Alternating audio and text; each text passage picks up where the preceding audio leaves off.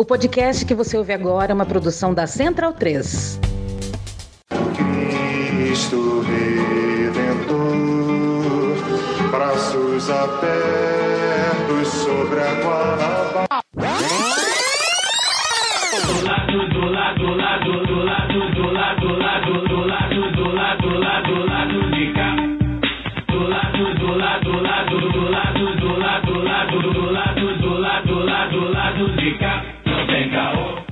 Momento, ouvintes da Central 3. Hoje é quinta-feira, dia 30 de setembro de 2021, o Dia Internacional do Podcast, hein? Uh! E eu sou Caio Belandi e este é o Lado B do Rio 212. A entrevista de hoje é com o Rodrigo Pilha, comunicador popular e militante do PT, preso em março de 2021 por protestar contra Jair Bolsonaro com cartaz escrito genocida. Falamos sobre a sua situação na cadeia, os abusos e torturas que sofreu e viu, sobre a estrutura carcerária, o autoritarismo, enfim, um papo bem bacana sobre a experiência insólita e ingrata que o Pilha passou nesses e tem passado, inclusive, nesses últimos meses. O papo teve a participação da colunista do lado B Notícias, Évila Vanderlei, e do panelista Fagner Torres. Estivemos desfalcado aí do Daniel Soares essa semana. E no caô da semana, falamos sobre Luciano Hang na CPI da Covid. Tá entrando aí na sua reta final os desdobramentos é, da presença do velho da Avan lá no Senado. Bora pra entrevista com o Rodrigo Pilha, Rodrigo Pilha, obrigado por aceitar o nosso convite. Seja, seja bem-vindo ao lado B do Rio. É, no dia 18 de março, você foi preso após estender uma faixa chamando o presidente Jair Bolsonaro de genocida, que é o que ele é, lá em Brasília. A sua detenção ganhou uma certa repercussão, principalmente nas redes sociais, e várias organizações, movimentos, parlamentares, setores da esquerda nacional em geral se mobilizaram tentando denunciar o absurdo que acontecia ali. Então eu queria iniciar o papo com você para você contar para gente como é que foi esse dia, né? Você estava com quem? Você estava sozinho? Você estava organizado? É, o que que você pensou no momento da que estava sendo preso? Como é que você viu aquele momento, aquele a, e a, os momentos seguintes da prisão, simplesmente por protestar? Então, eu estava com quatro amigos daqui. Boa noite a todas e todos. É, eu, eu, me, eu me concentrei na pergunta e já fui respondendo sem cumprimentá-los, né? Obrigado, é uma honra estar aqui. Acompanho é, o Fagner é, por ser um tricolor, a galera que já fez um movimento aí, os tricolores de esquerda, e também por ser um ativista de esquerda. Então, fiquei muito feliz quando uma outra tricolor falou: Ó, oh, o Fagner está querendo a part sua participação na lado B do Rio. Fiquei feliz, obrigado pelo convite. Boa noite a todas e todos. E seguinte, a gente. Eu moro aqui na Vila Planalto. A Vila Planalto ela fica a cinco minutos. Fica exatamente atrás do Palácio do Planalto, né? Fica a cinco minutos da Praça dos Três Poderes. E o genocida, e agora com esse escândalo da Prevent Senior, eu vi poucas pessoas chamando do que são, do que ele é, é nazista. Nazista, genocida e nazista. A gente sempre soube, é que agora só veio a confirmação com esses experimentos, aí, esse desrespeito com a vida humana, né? essas práticas é, é, letais aí contra as pessoas, utilizando medicamentos que a gente a comunidade científica sempre disse que não tinha efeito, né? E que não só não tinha efeito no combate à Covid, como poderiam ser letais, né? E usado de maneira intencional, pensando, visando sempre o lucro das empresas em detrimento da vida humana, né? Então, é, com a escala da autoritária do genocídio e da família, eu vi que eles pegaram ar. Porque é isso, essa gente covarde, fascista, criminosa, quando eles são chamado da, chamados daquilo que eles realmente são, né, é quando eles se ofendem. E aí eu vi que o Carluxo e começaram aí a perseguir, começou a perseguir e registrar é, boletim de ocorrência, é, abrir investigações, né? O agora o outro é, que para mim é um criminoso, que estava no Ministério da Justiça para bajular a família, né, o André Mendonça, se utilizando da Lei de Segurança Nacional para perseguir jornalistas, para perseguir o Arueira, para perseguir é, cartunistas que é, se expressavam dizendo que o genocida é genocida, né? Então eu conversei com os meninos aqui da vila, os companheiros daqui de é, não só daqui da, da Vila Planalto de comunidade, mas companheiros de, de luta também, de, de militância. Falei, cara, eles pegaram A. E eles pegaram A por quê? Porque ele é genocida. E agora estão querendo intimidar. Pois então, agora que eles querem intimidar, perseguir, criminalizar, pois é agora então que a gente vai chamar de genocida. E aí tinha uma faixa, uma faixa, um bandeirão de 10 por 10, que aí também a galera das torcidas organizadas, quando teve aqui em Brasília, naquelas passeatas das torcidas antifascistas, que aconteceram é, logo após aquele episódio escroto, grotesco daquela, da, daquela Sara, não sei das contas lá, que fez uma encenação lembrando a Ku Klux Klan e logo após, inclusive, o assassinato covarde do George Floyd, a galera decidiu ir para a rua e a galera. E foi aqui em casa que a gente se reuniu e organizou tudo. E a galera da Gaviões, da Fiel, veio de São Paulo e deixaram um bandeirão com aquela charge do Aroeira. A charge pela qual o André Mendonça resolveu persegui-lo, né? E aí, esse bandeirão, a única coisa que eu e os meninos acrescentamos embaixo da charge foi Bolsonaro genocida. Eu falei, galera, pô, vamos lá então, é na cara dele. Vamos lá no. Vamos lá no. no na Praça Três Poderes, né? Já que eles estão perseguindo, já que eles... Então eles vão ter que prender para o Brasil inteiro ver. Vamos lá. Né?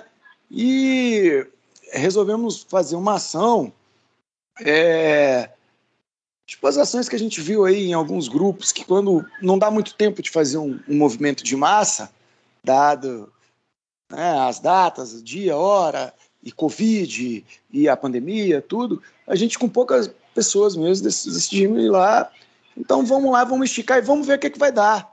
E se ele tiver que prender, a gente assume, vamos, vamos, vamos, vamos assumir esse BO aí. Então, cara, eles que, que fiquem aí com a conta, né? e que mostram que eles são autoritários, perseguidores, covardes, genocidas. Né?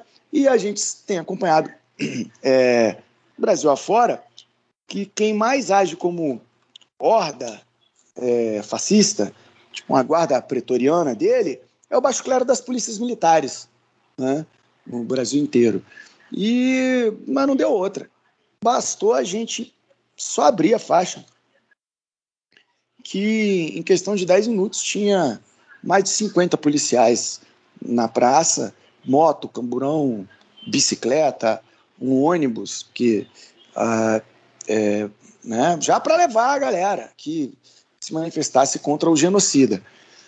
A gente não vai dizer que não vai ser dizer que a gente é ingênuo, que não previu que poderia acontecer isso. E já na hora, antes que eles fizessem aquela prisão é, ilegal, a gente disparou pelo, pelo WhatsApp, olha, a gente está sendo preso para algumas pessoas que a gente conhece, a gente está sendo preso aqui na Praça dos Poderes, só porque a gente esticou o bandeirão com a charge do, do Aroeira, em que também estava escrito Bolsonaro genocida. E é, é, sem nenhuma alegação, a polícia não só prendeu, como de maneira truculenta e agressiva, tomou todos os celulares, aparelhos celulares. A nossa sorte é que deu tempo da gente avisar algumas pessoas e que também é, é, tinham alguns fotógrafos, né, que foram nossos anjos da guarda, que estavam ali embaixo, acho que esperando alguma alguma atividade que ia ter na, no Palácio do Planalto, mas viram a polícia chegando, viram a faixa e correram e foram lá fotografar. Né? Senão eles teriam é, feito o que eles fizeram, que era prender, mas teriam feito tudo na calada, sem que ninguém ficasse sabendo, e sabe-se lá o que eles poderiam ter feito. Se vendo que os fotógrafos, a imprensa estava ali e, e fez o registro. Ainda assim, eles, de maneira é, ilegal, tomaram todos os aparelhos de celular e prenderam né, todos nós, tanto a, eu quanto os quatro companheiros, o Guilherme, o Vitão, o Arthurzão e o Emanuel, sem é, nem nos, nos, comunicar qual era o crime, por qual crime a gente estava sendo preso. Né? Imagina se não tivesse lá os fotógrafos e algumas pessoas. Foi assim Filha. o ato da detenção no dia, né? Esse Filha. primeiro ato, né? Essa primeira, essa primeira parte da prisão. Tá, deixa eu só rememorar, né, para quem de repente não viu é, é, é, qual foi a faixa, né? Foi um cartaz com a, a, a charge do Aroeira, não é isso? Isso. Em que o Bolsonaro invadia os hospitais. Na época, é, a milícia dele estava invadindo alguns hospitais, né? E aí o Aroeira isso. fez uma charge é, que é o Bolsonaro pintando a cruz vermelha, né? De, de, de hospital, né? De, que você, colocando ela com, com, como se fosse uma suástica, não é isso? Exato. Perfeito. Exato. Só para gente, a gente desenhar aí para o pessoal que de repente não viu. Obrigado. Bom, agora é minha vez, né? É, Fagner falando. Pilha, muito obrigado aí por ter aceitado o nosso convite. É um, um prazer falar com você agora em casa, em segurança.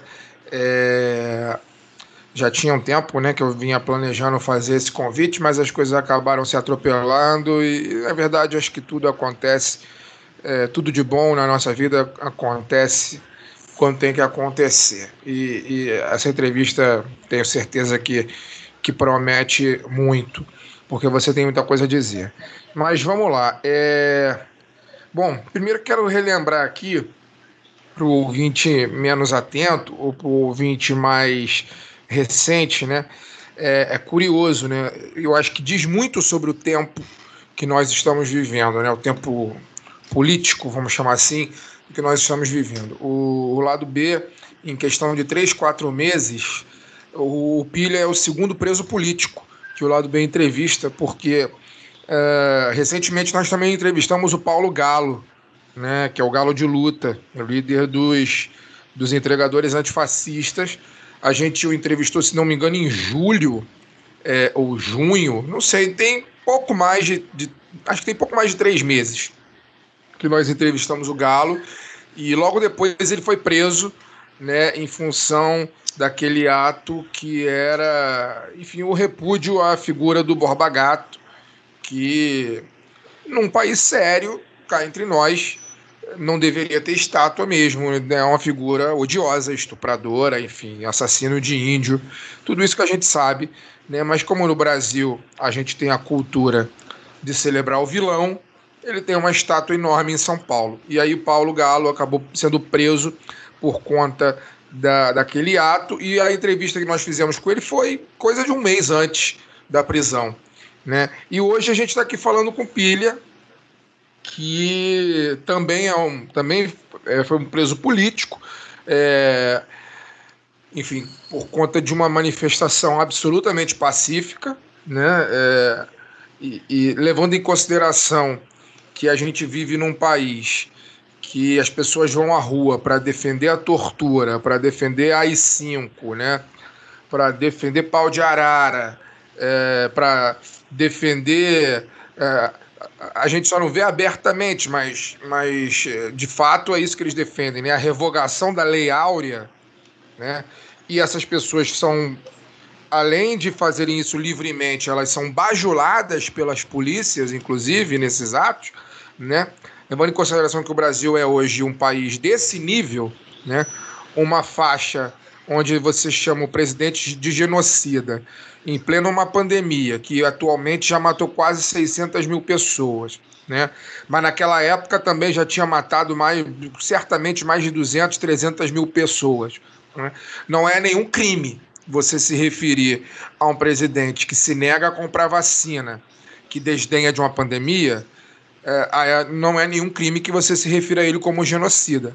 Né? Isso num país que a gente pode chamar de é, é, uma democracia normal, né? mas como o Brasil não é, de fato, se ele não é uma ditadura, ele tampouco é uma democracia, acontece coisas desse tipo como aconteceu com Pilha. Mas diante dessa, desse preâmbulo que eu estou fazendo, Pilha, quero te perguntar, é, porque é muito importante isso. Assim, você é um comunicador popular, você é um ativista e você foi assessor parlamentar né, da, da deputada Érica Cocai, é, é, militante do Partido do Trabalho dos Trabalhadores. Né? E aí, não é querendo fazer o papel do advogado do diabo, mas eu queria que você trazer você para essa reflexão a partir da sua prisão. O que, que você acha? Né? Porque fica essa contradição. Nós, nós felizmente tivemos durante 16 anos é, a experiência petista como no governo federal né, do Brasil. Felizmente nós tivemos e, e, eu espero que tenhamos em breve novamente. Né? É, mas é uma contradição, porque o, o PT fez um governo de centro-esquerda mas nesse período, por mais que a gente tenha tido diversas políticas públicas de melhoria da população, melhoria das condições de vida da população, aumento de escolaridade e, e distribuição de renda, etc., etc., ao passo que isso aconteceu, a população carcerária brasileira também cresceu muito no período dos 16 anos do governo do PT como governo federal. E aí a sua experiência, eu já vi algumas entrevistas suas é, falando da sua relação com os apenados no período que você esteve preso. Que muitas vezes você foi protegido, inclusive, pelas pessoas que estavam lá, lá dentro, que não era não estavam lá presas, vamos dizer assim, por motivos políticos, né? mas que demonstraram solidariedade a você pelo que você estava passando e muitas vezes te defenderam em situação de, de perigo, de, de, de ameaça, de intimidação, etc, etc. Hoje, o militante Rodrigo Pilha, né, é, que, enfim, se propõe, e já vi dizer também que se propõe a partir desse momento, de, de, dessa experiência traumática, que foi ter sido preso injustamente, você já falou que vai dedicar sua vida à defesa dessas pessoas e a, a vamos dizer assim, a humanização do sistema carcerário brasileiro. O que, que o militante Rodrigo Pilha pensa, pensando do, sobre o futuro? Né? A gente está aí na véspera de uma. As vésperas, vamos dizer assim, de, do início de um processo eleitoral 2022 vamos supor, candidato do Partido dos Trabalhadores, que no caso a gente sabe que vai ser o ex-presidente Lula, conversa com você sobre sua experiência. O que, que você falaria para ele sobre o sistema carcerário brasileiro, Rodrigo? Obrigado.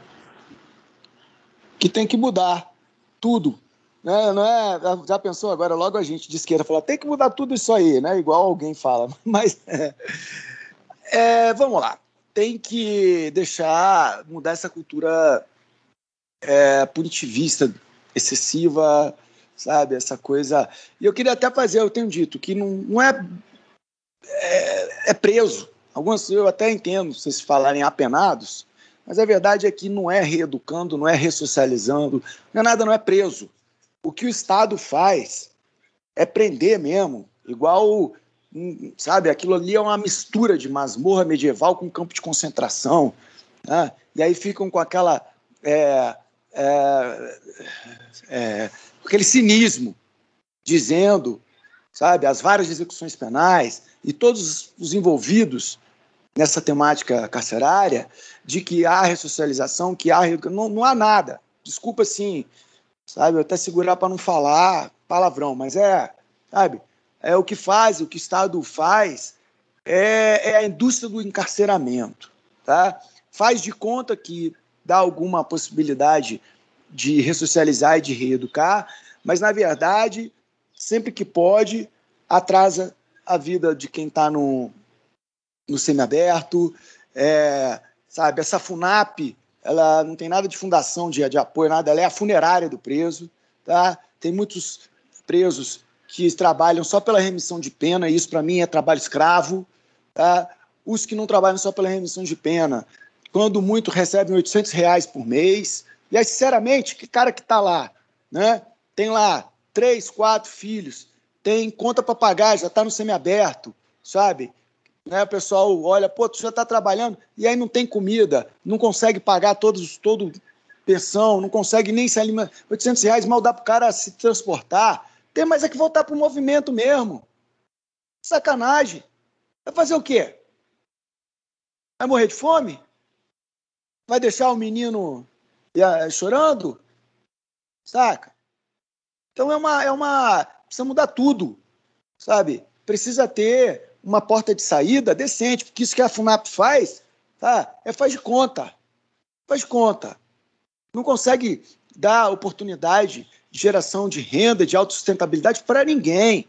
A mesma coisa a questão da, do acesso à educação, sabe? Lá agora onde eu fiquei, no Centro de Pro, é, Progressão Penitenciária, que eu até brinco de, de progressão penitenciária não tem nada, é centro de, de tor também tortura psicológica e de regressão penitenciária, porque está o tempo inteiro lá os cana é, xingando a galera, praticando castigo coletivo. Né? Qualquer coisa eles retiram a televisão. Esse castigo coletivo é proibido pelo parágrafo 3 do artigo 45 da, da, da, da Lei de Execução Penal, que é antiquíssima também, quebrarem a televisão. Eu, eu acabei comprando a televisão para a galera lá, que o cana entrava, entrou lá e quebrou a televisão da galera. E é uma televisão que quem, quem juntou sabe? Foram, é, foi ali, com toda dificuldade, cada mano dá um, dois reais, comprar a, a, a, televisão por qualquer coisa, sabe? Então tem que, tem que mudar toda a legislação, sabe? A primeira coisa que tem que mudar, sabe? Eu vi ontem uma matéria que caiu em 50% a letalidade é, por parte da polícia, eu não sei se esses números, mas era uma, era uma, era uma, era uma, era uma matéria que tinha caído em 50% a letalidade é, por conta da polícia a partir do momento em que, as, que, que os policiais estavam sendo obrigados a deixar a câmera é, ligada no ato da na, na hora da abordagem entendeu? Então tem que ter câmera em tudo que é presídio, tem que ter câmera em todo que é lugar, e câmeras essas é, controladas por um controle externo, não pela polícia, não por eles mesmos. A mesma coisa tem que acontecer também com o judiciário desse país, que esse CNJ é outro faz de conta. Né? O corporativismo é, para mim, o maior pai da corrupção que é quem abafa os casos dos juízes corruptos, dos promotores corruptos, dos promotores como aqui em Brasília. Agora eu quero ver o que, eles vão fazer com essa promotora nazista, que está comprovadamente, ela mesma publicou na rede dela, de livre espontânea vontade, que ela faz parte da milícia é, do Bolsonaro e, é, e, e, e, fez publicações nazistas. E o CNJ sempre vai lá e corporativamente né, abafa o caso. Então, tem que ter o controle externo do judiciário, tem que ter o controle externo sabe, da várias execução, das várias execuções penais, que estas é que, é, é, é, que, no papel, são as corregedoras do sistema penitenciário. Mas você vai ver na prática, parece que ela é conivente. Eu falei para a juíza, falei para a doutora Leira Cury, que aqui é, é, super conhecida como ser uma, uma, uma pessoa extremamente megera e carrasca. Não só, não só pelos presos, mas pelos amigos e familiares de presos. Sabe? Falei, doutora, eu estou há 20, é, eu tô há 20 dias no fechado e já vi tortura, espancamento, fui torturado, fui espancado. Né? Eu duvido que a senhora come essa porcaria dessa comida aqui por dois dias. Eu duvido que a senhora usaria a, esse, esse, esse banheiro que coloca, essa latrina que chamam de banheiro. Sabe, eu estou dormindo no chão, fiquei 20 dias dormindo no chão. Engraçado que depois que eu falei com ela, eu cheguei na, na ala, os caras me deram um colchão. Precisou de eu botar a boca no trombone lá, sabe? Em meio a barata e escorpião. Aí, eu estou há 20 dias sei de tudo isso, a senhora está há anos, anos, não sabe de nada? Sabe, eu estou aqui, a minha situação, a tortura, o espancamento que eu sofri, eu vou até o final dos meus dias para que sejam investigados e que sejam punidos os responsáveis. Mas não é só comigo, não. Os manos já entram dentro do presídio no corredor polonês, né? Galera, quando chega lá, terça e, em geral é terça e sexta, o bonde que chega da, da polícia especializada ou das outras delegacias, levando os presos que tem que ir para o presídio né, numa, numa, numa, numa van. O cara já desce da van, galera, com, com rendido, algemado com as mãos para trás, de cabeça baixa, e mesmo assim os caras metendo a porrada, gás, cacetete, chute, sabe? A tapa, é, é, é, tem relatos, sabe, de que a tortura é, e o espancamento tá, já ocorre quando o preso é condenado ao fechado no TJDF, numa cela lá no subsolo do próprio Tribunal de Justiça Federal. A Polícia Penal já já tá já mete-lhe a porrada nos caras ali dentro mesmo, sabe? Tem relatos que o departamento aqui, a diretoria de polícia é, é, penal, operação especial é como se fosse o batalhão de choque da Polícia Penal. Tem diversos, diversos relatos de presos que são assassinados por essa polícia e eles abafam o caso. Dizem que o cara caiu da jega, jega, para quem não sabe, é a cama. Dizem que o cara infartou, dizem que o preso foi lá e, e, e brigou um com o outro. Mas você olha lá, lá dentro, eu olhei, no, no, as pessoas falam para você, olhando no seu olho, e você vê quando o cara. Tem os camaradas que cantam vantagem. Ah, não, meu crime é esse mesmo. Tem outros que falam, não, eu não fiz isso. Olha, e, a, e, a, e, o, e o Depoy faz isso, faz isso, isso, isso e aquilo. Aí depois que eu saí, conversei com a, com a deputada Érica Cocai, ela falou, Pilinha, a gente já pediu para investigar sete mortes aqui por parte da Depoy. E sempre, sempre abafam o caso. E aí, né, o que, que eu acho que o próximo governo, tomara, né, tomara tudo dê certo, seja o, o presidente é, é, Lula, sabe, tem que rever uma série de políticas. Primeira coisa tem que ser extremamente proibido. É essa conversinha de penitenciária privada. Isso aí vai gerar mais mais a indústria vai fortalecer mais ainda a indústria do encarceramento e mais vai gerar corrupção, porque aí é aquela o detentor da, da, da penitenciária privada, o, o, o, poderoso do crime organizado dele uma grana, vai dar um jeito do cara facilitar o cara sair. A outra questão é, tal qual a gente viu aí, vocês devem os estudiosos estudar até mais que eu, mas eu vi no filme a 13 terceira emenda, do, do, onde fala da indústria do encarceramento é, é, lá nos Estados Unidos, né?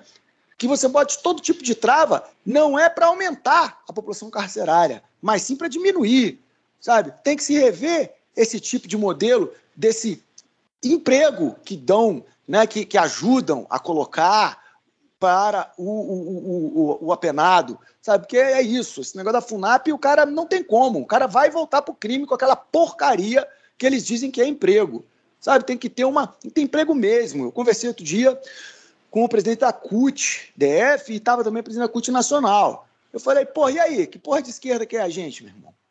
Ah, que os sindicatos ainda não vão, não, vão não, não, não começaram. Cada sindicato contratar um preso. É preso. Não é egresso, não. Não é quem já saiu. Não é quem saiu do semiaberto, pagou a pena e agora está no aberto, não. Não, é enquanto está preso lá. Ou então quem ainda está no fechado, você arrumar uma carta de emprego, de emprego. Mas é emprego ali, ó. Nessa porcaria da FUNAP, não.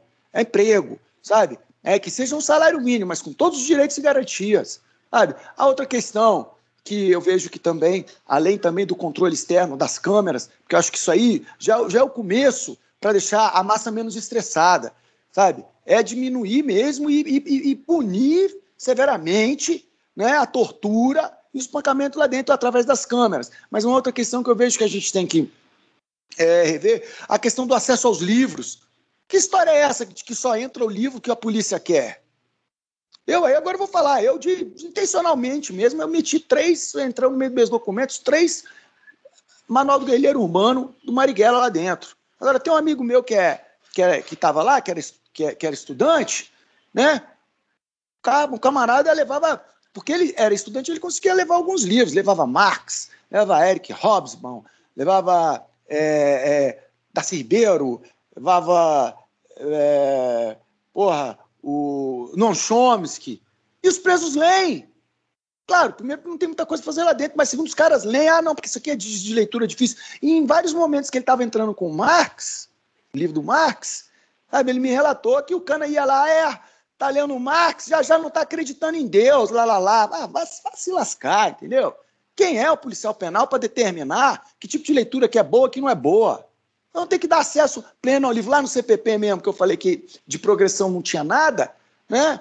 Eles usavam as maiores desculpas para não reativar a biblioteca. A própria juíza da VEP, a própria juíza da VEP, agora no meio da pandemia, a Universidade de Brasília, não está trabalhando com aula presencial, certo? E diversos estudantes presos, que, eram, que, que, que eram da Universidade de Brasília, ela não deixava sair para fazer o estudo online. Ou seja, não tinha acesso ao computador lá na cadeia e o cara tinha o acesso em casa. E isso o cara no semiaberto. E aí chegava no. De vários estudantes que perderam o semestre. Teve um que ela foi liberar para o cara estudar, faltando duas semanas para acabar o semestre. Como é que o cara não fica puto? Como é que o cara não se revolta? Sabe? Então tem várias outras Rodrigo. questões aí.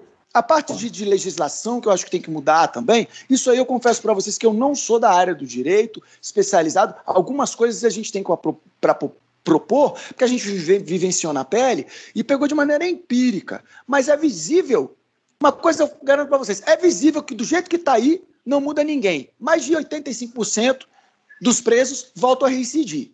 Então, se essa porcaria que está aí até agora só piora, é, não resolve, tem que mudar praticamente tudo para resolver.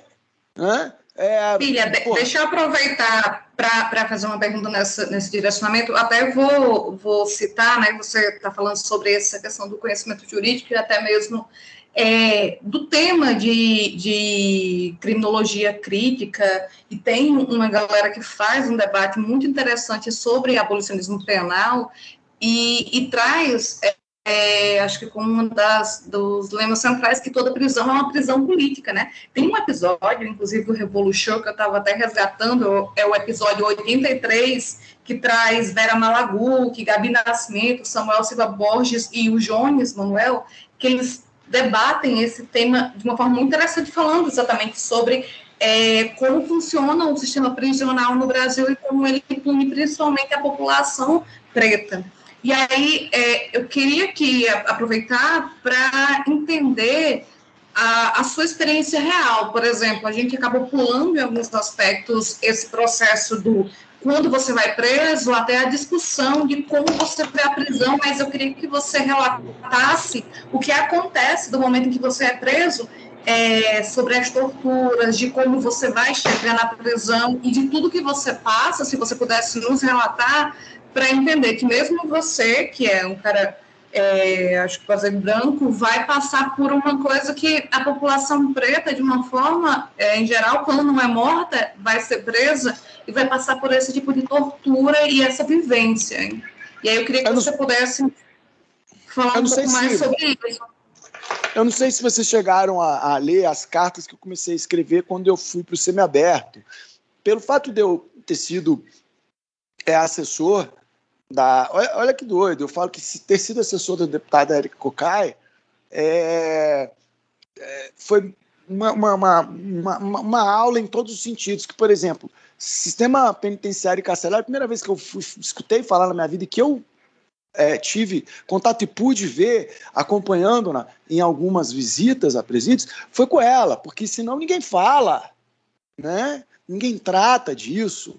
Né? Só que eu era solidário as mães, pais, amigos e familiares de presos. Uma coisa é você ser solidário, outra coisa é se sentir na pele. Né? Então, assim, é, na, na, numa das cartas que eu escrevi, eu até coloco: olha, tudo que as mães pretas, sabe? E aí eu falo assim: sabendo, isso eu já coloquei, sabendo, tendo total noção de que comparado com, com, com, com 95% da massa carcerária, eu, eu sim sou um privilegiado pelo fato de pô, ser um cara que, que tinha contato com muita gente da imprensa, que tinha contato com vários políticos, que é, tinha o meu emprego, né? E até falei, não, Rodrigo, você não vai só sair daqui vai para sua casinha viver sua vidinha, não, bicho. Que porcaria de militante. É você que vendo tudo isso aqui que é feito, com as pessoas, com pessoas que não têm voz, você não vai dar voz a elas.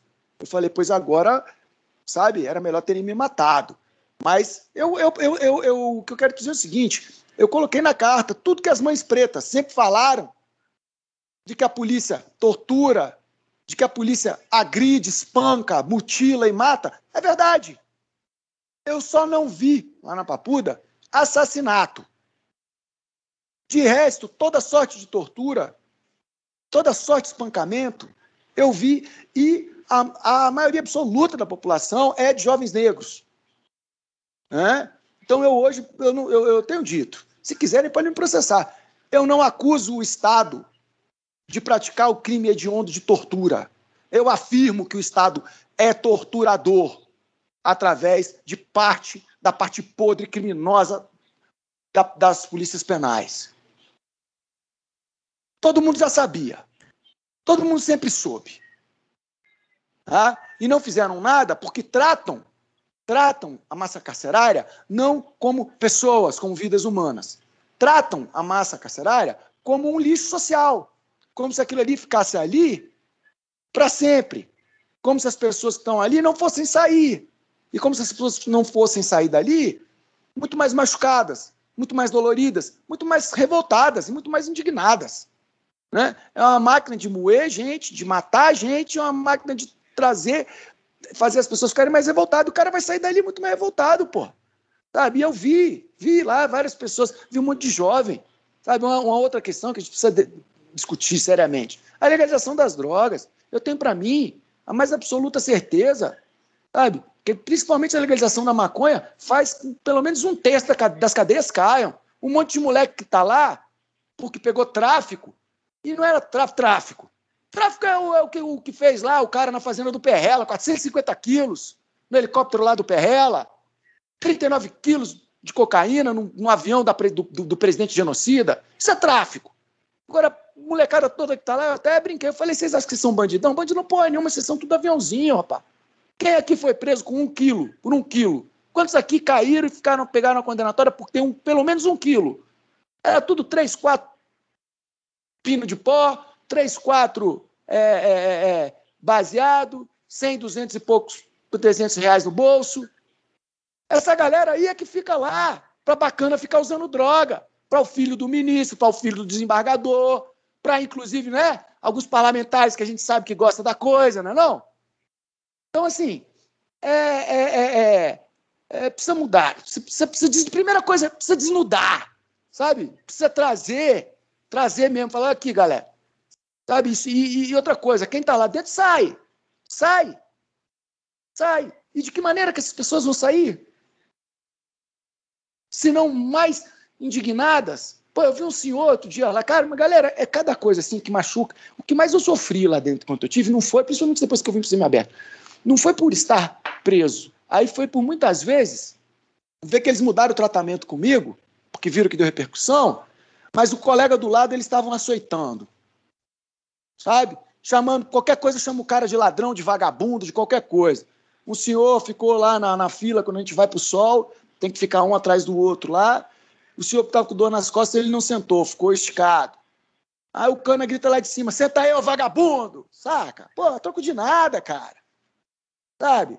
E aquela ali, aquela picuinha, aquele sadismo, sabe? Aquela coisa ali doentia, sabe? Que talvez se mudar isso aí, possa fazer bem até para os caras, bicho, porque eles são valentes pra caramba lá dentro, espancando dentro dos, dos quatro paredes do presídio, né? Dentro ali de tudo. Depois sai aqui fora, fica com medo de andar na quebrada.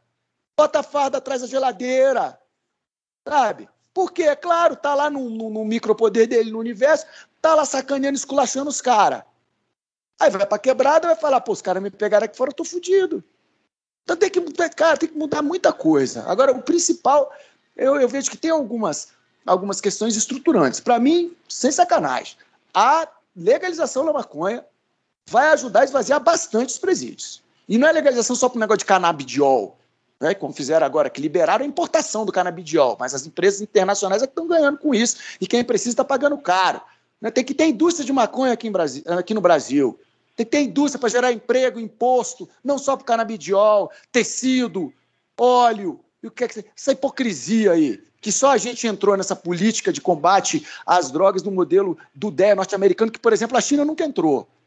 Né? Tem, vai ter uma pancada de coisa. Agora, uma, em, em verdade, e aí fica muito claro para mim, né, que quem mais sofre com todo esse sistema é aí sim, sem dúvida, sem dúvida, sem dúvida, a juventude preta, sabe? Porque é sim o tratamento da polícia. A gente vê, você está cansado de. Não é porque só todo dia sai na televisão. Aí agora eu vi dentro do presídio e vejo fora do presídio como que é o tratamento aqui na Vila Planalto, aqui onde eu moro.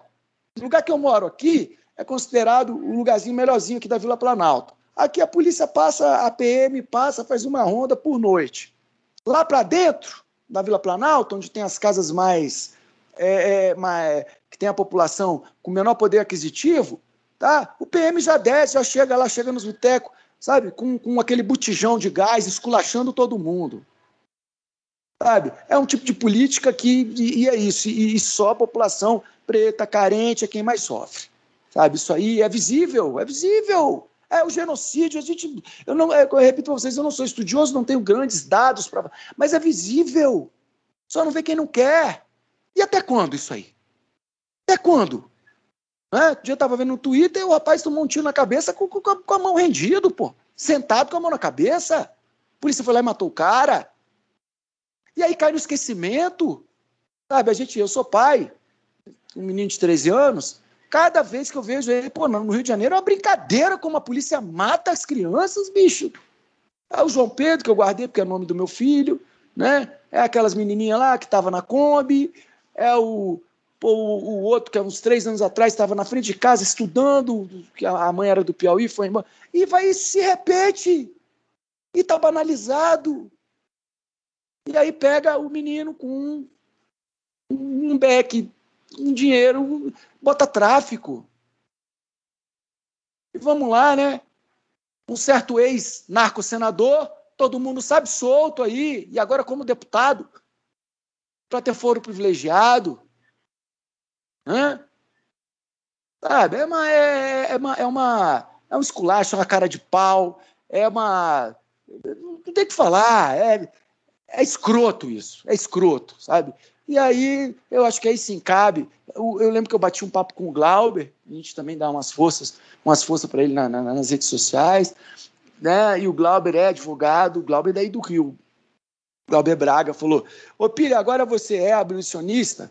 Eu falei: é, é Ô, Glauber, eu, eu, academicamente eu não posso me definir porque eu não estudei, mas pelo que eu vi lá, eu sou.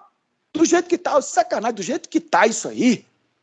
Cara, tinha que, sei lá, tinha que deixar preso só o estuprador e o, o, o serial killer assassino, só quem pratica o crime contra a vida. De resto, tinha que liberar tudo. Tinha que. Porque. Até porque roubar por roubar, a galera que tá ali, no, né, os colarinhos brancos, a gente tá vendo aí. Né, não só roubam, como matam. Né? Tá aí a Prevent Senior. Né? É, os brancos ricos roubam pra cacete. Né? Os brancos ricos traficam pra cacete. Os, os brancos ricos, ricos deitam e rolam. É crime do colarinho branco, é corrupção passiva, é lavagem de dinheiro, é tudo. E aí você vê na cadeia, literalmente só tem ladrão de galinha. Ladrão de galinha e é vãozinho. Comendo dinheiro do contribuinte para não resolver nada. Nada. Não resolve nada. Pilha, é, eu queria te perguntar, é, fazer uma linha do tempo para o pessoal, né? É, a, sua, a sua detenção se dá em março, né? E aí queria que você explicasse como é que se deu. É, você chegou a ser solto, preso, voltou, semi-aberto. Como, é que foi, como é que foi isso? E como é que está a sua, tua, sua situação agora? Né? A gente está agora 30 de setembro. Como é que está a sua situação agora? Eu continuo preso. Eu sou preso na domiciliar. De 10 da noite às 5 da manhã eu tenho que estar em casa para eu sair do estado. Né, para quem não sabe, eu já acompanhei as caravanas aí do presidente Lula fazendo as imagens de drone, tá? Agora no Nordeste eu não pude ir porque eu tinha que ter autorização judicial. Eu sou preso ainda. Mas eu queria antes só de falar de, disso, né? Eu esqueci de falar uma coisa. Tem que acabar essa história dos autos de resistência. Esse tripé, desobediência, o que me levou à cadeia foi isso. Foi esse tripé, desobediência, desacato, resistência. Porque eu tinha uma, eu não sabia eu tinha uma condenatória de 2014, tá? Que os caras me prenderam dentro do estádio vendo o jogo do Fluminense, o Fagner. Fluminense Bahia. Era perto da eleição da, da, do segundo turno da presidenta, da reeleição da presidenta Dilma, eu estava com a, a bandeira enrolada no pescoço. Eu tinha lido a legislação eleitoral, porque meu irmão era candidato, que eu não poderia é, distribuir material, mas que eu tinha direito de usar a camisa, a melequinha e tal. E estava atrás do gol do, do, do, Bahia com a bandeira da Dilma no pescoço. E aí o segurança privado né, veio e falou, não, você vai ter que sair. Que é isso também, né? O, o, o aqueles que vendem sua força bruta aí para os patrões, né? E a PM, né? É, acho que a academia coloca. Eles odeiam a galera da esquerda. Então é isso. Primeiro eu prendo, eu bato o arrebento. Depois eu chego lá na delegacia, combino direitinho a minha versão. Certo? E porque eu prendo e faço o que eu quero. Mas depois eu tenho que achar um crime. E aí o crime que eles sempre acham é né, desacato, desobediência, resistência. Né? E aí, no caso, principalmente das periferias, né? Caso das periferias, que eles usam para matar é o auto de resistência, né? Que é pelo auto de resistência que eles, pelo auto de resistência que eles matam aí, é, né? Cada vez mais na calada da noite. Mas vamos lá, a linha do tempo. Aí o que aconteceu foi isso. É, é, é, não sei se estou me perdendo, mas a linha do tempo você quer saber depois que eu fui preso na Praça dos Poderes, não é isso? É, como é que se deu? É. Se você, você chega a ser solto, aí você é aberto? Como é, que- como é que foi essa dinâmica? Não, a gente foi, eles já levaram. A primeira sacanagem que eles já começam, eles botam a galera toda dentro do ônibus da PM. E aí, como eu sou jovem há mais tempo, né? Eu virei pra galera e falei: ninguém fala, viu, galera? Ninguém fala. Acontece o que acontecer, ninguém fala porra nenhuma. O que eles estão fazendo aqui é ilegal.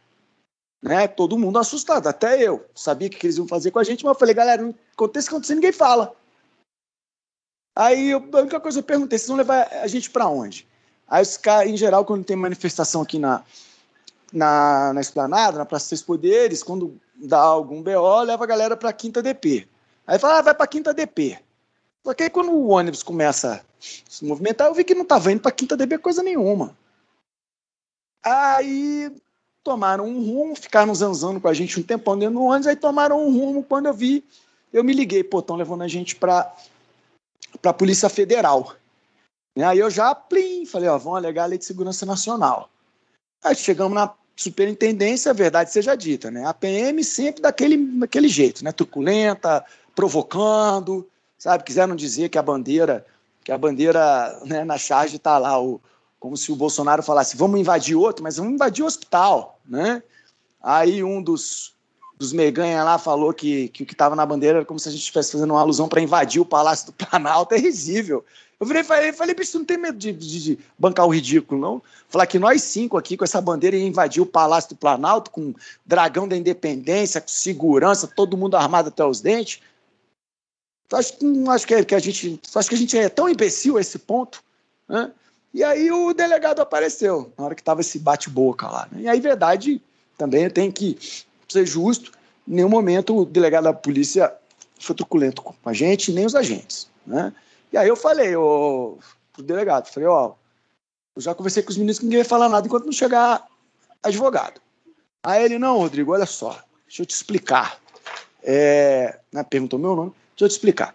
Eles trouxeram vocês aqui alegando lei de segurança nacional. Eu não vejo razão para autuá-los em flagrante, porque vocês estavam fazendo o direito que vocês querem manifestar, mas eu sou obrigado a registrar o, o BO aqui, tá? É, então eu só vou tomar o depoimento de vocês e vocês estão liberados. Né? Eu falei, e o nosso telefone? Não, já, já pedi, vocês não receberam os telefones. Falei, a gente quer ligar. Não, podem ligar. E aí, claro, já estava, o pessoal já sabia onde a gente tinha, é, pessoal né, já desconfiava, e aí começou a chegar parlamentar, começou a chegar militante, começou a chegar a galera toda, e aí a gente deu depoimento né, de tudo isso que eu já falei aqui para vocês, como que aconteceu, e todo mundo foi liberado mesmo. Só que aí eu não sabia que eu tinha essa condenatória de 2014. Essa condenatória era uma condenatória restritiva de direito de 2014, né? E eu tinha um outro processo de 2018 que também constava desacato. E aí foi um vacilo que eu dei também, né? De, de, de, de pegar o volante depois de tomar um, um, uma cerveja. Só que essas duas, elas eram restritivas de direito. A de 2018, tá? Não tinha saído a execução. Tinha saído só a execução do processo de 2014. Sete meses de restritiva de direito, que era só ir na VEP, só ir na, na vara assinar. Por mais que eu tenha esse jeitão, né? É, só um imbecil completo que, sabendo que tinha que ir lá assinar, porque senão ia pegar o fechado, né? É que não, que não iria lá assinar. Mas eu não sabia. Nem eu falo que eu fui preso por um, um desleixo e um fetiche jurídico. Né?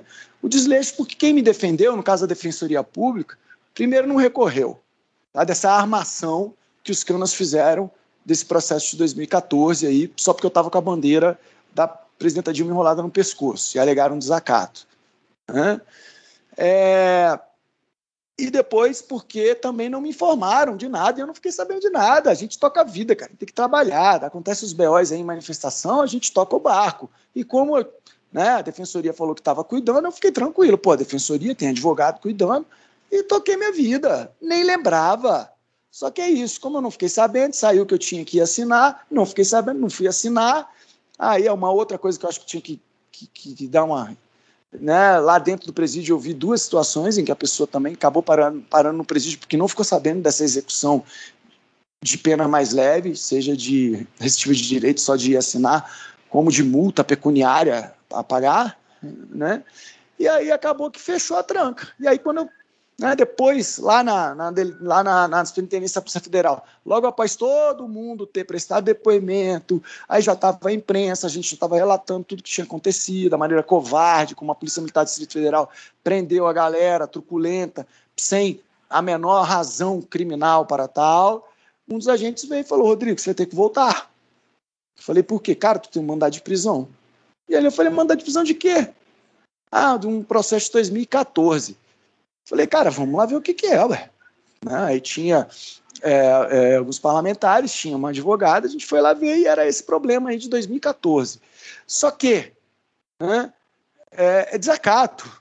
Desacato, mesmo eu não sendo é, acadêmico, sendo especialista aí da área do direito, até quem não é da área sabe que está uma baita até hoje tem uma discussão e não é pacificado se desacato é crime ou se não é crime, né?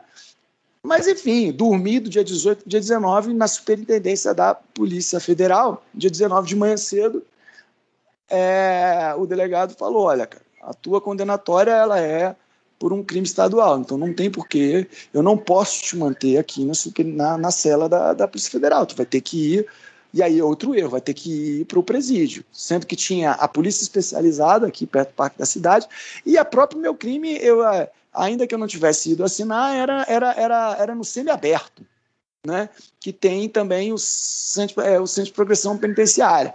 Mas não, me levaram, me desceram direto para já no dia 19, de me desceram para o presídio. Né? É, os advogados apelaram, e aí o Ministério Público se pronunciou que eu deveria ir para casa. Né? A juíza né, da VEP, sua assessoria, né, que é, ao meu ver parece tem um fetiche em manter pessoas presas, alegou que não, que eu não ia para casa, que eu não ia pegar tornozeleira, porque eu era reincidente. Reincidente no temível, no hediondo crime de desacato. Ah, tão de sacanagem, né? Não é sério.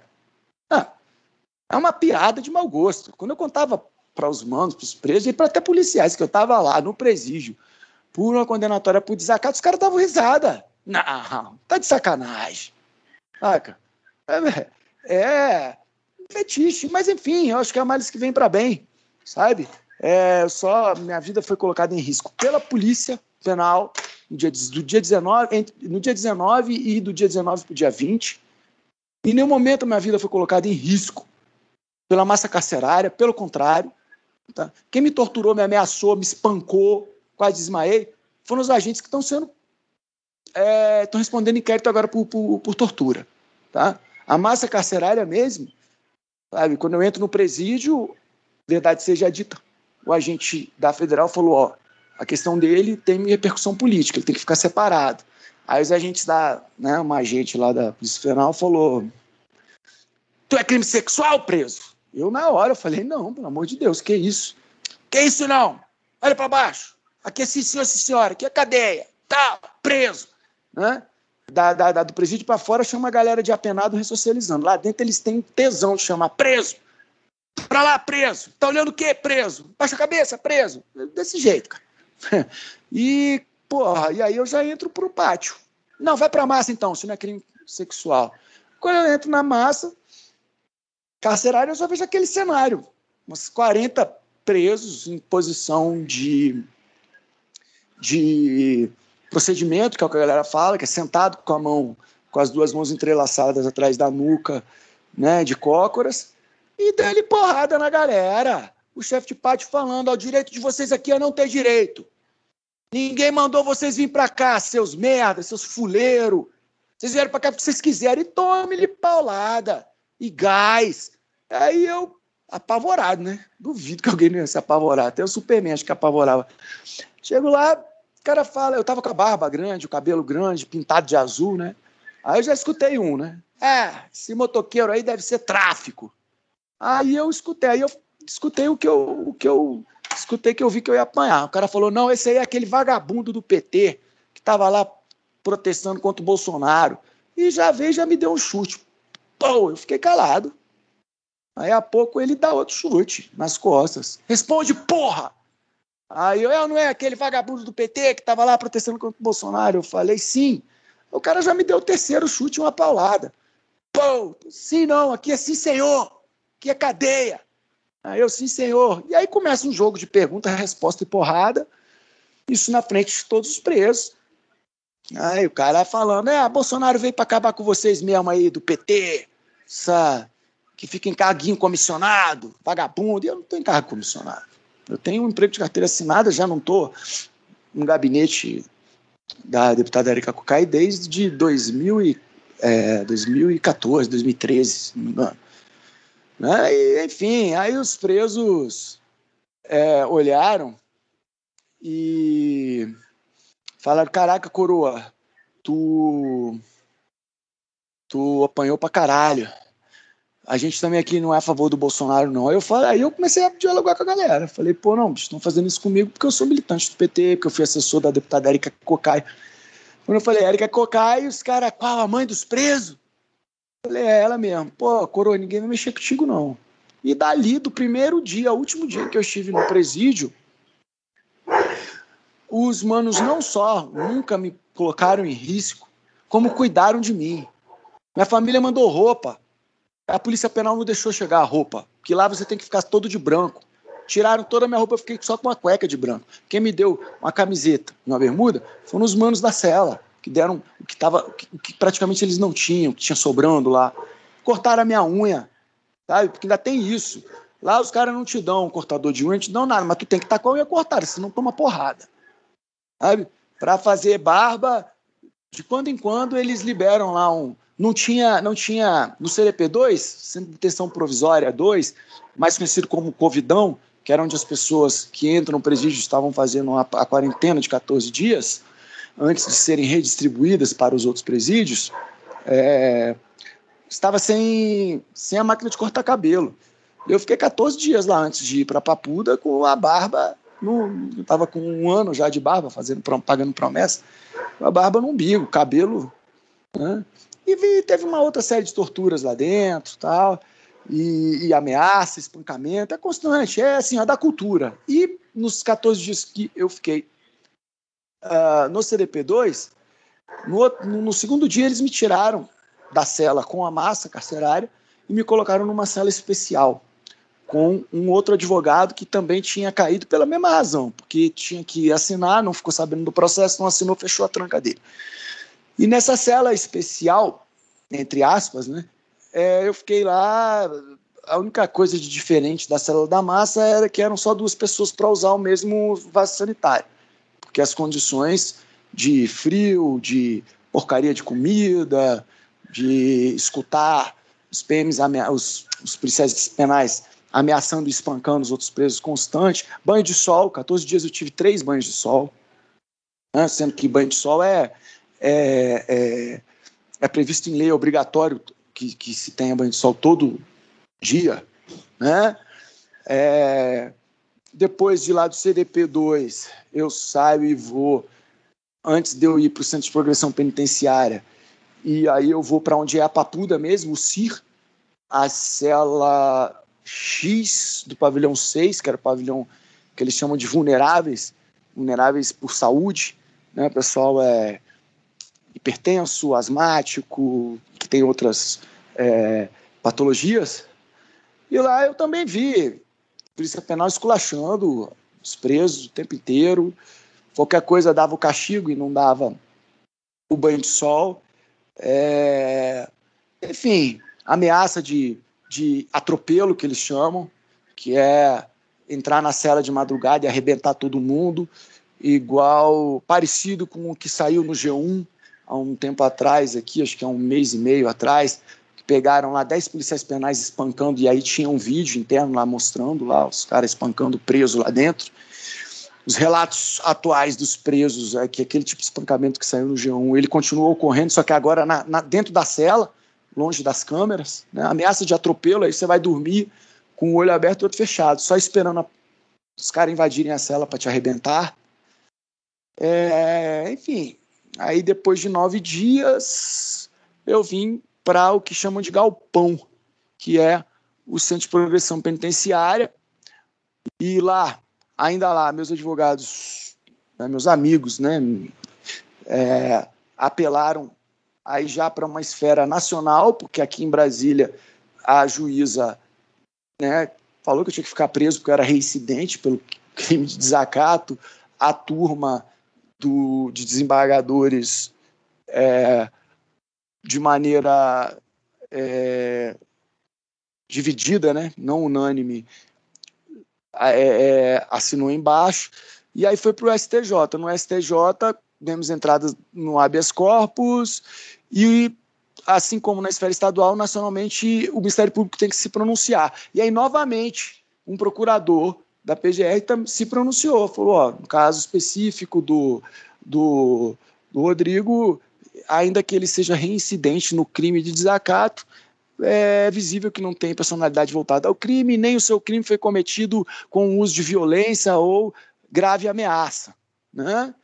Mas aí, ainda assim, os caras não botaram para ser votado e, e, me deram que os presos chamam de canseira para eu ficar lá um sexto da pena. E aí eu fiquei durante todo, né, aí mais de três meses, saía para trabalhar e voltava para dormir lá, naquela pocilga lá, que é o Centro de Progressão Penitenciária é, na ala A, no bloco 1, na ala A, que era considerada a ala dos trabalhadores. E lá dentro, nos primeiros dias, quando eu cheguei, tinha o. Teve o que eles chamam de geral. Né? Lá na ala, na ala A, você tem um espaço para 300, 300, 300 leitos, né? O linguajar do preso, 300 jegas, jega, mas tinha mais de 500 pessoas, galera deitando no chão. Eu mesmo fiquei dormindo no chão. Eu só recebi o meu colchão, é, a minha cama, depois que a juíza foi lá visitar, depois que, que eu botei a boca no trombone, que saiu na imprensa, que meu, meu irmão, meu, meus advogados saíram na imprensa. Aí ela se antecipou para ir tomar meu depoimento. A sensação que eu tive é que ela estava muito mais interessada em investigar o denunciante do que a denúncia, tanto que ela foi me inquirir sem, a, sem intimar a minha defesa e eu sem a presença de nenhum advogado, me colocou numa sala é, com três policiais judiciários que a escoltam, a escrivã, um representante do Ministério Público, né, e eu, mas como eu sabia que estava na imprensa, eu já estava nem aí. Eu falei, eu vou falar. Foi quando eu falei um monte para ela. O cara do Ministério Público começou a gravar a audiência sem avisar.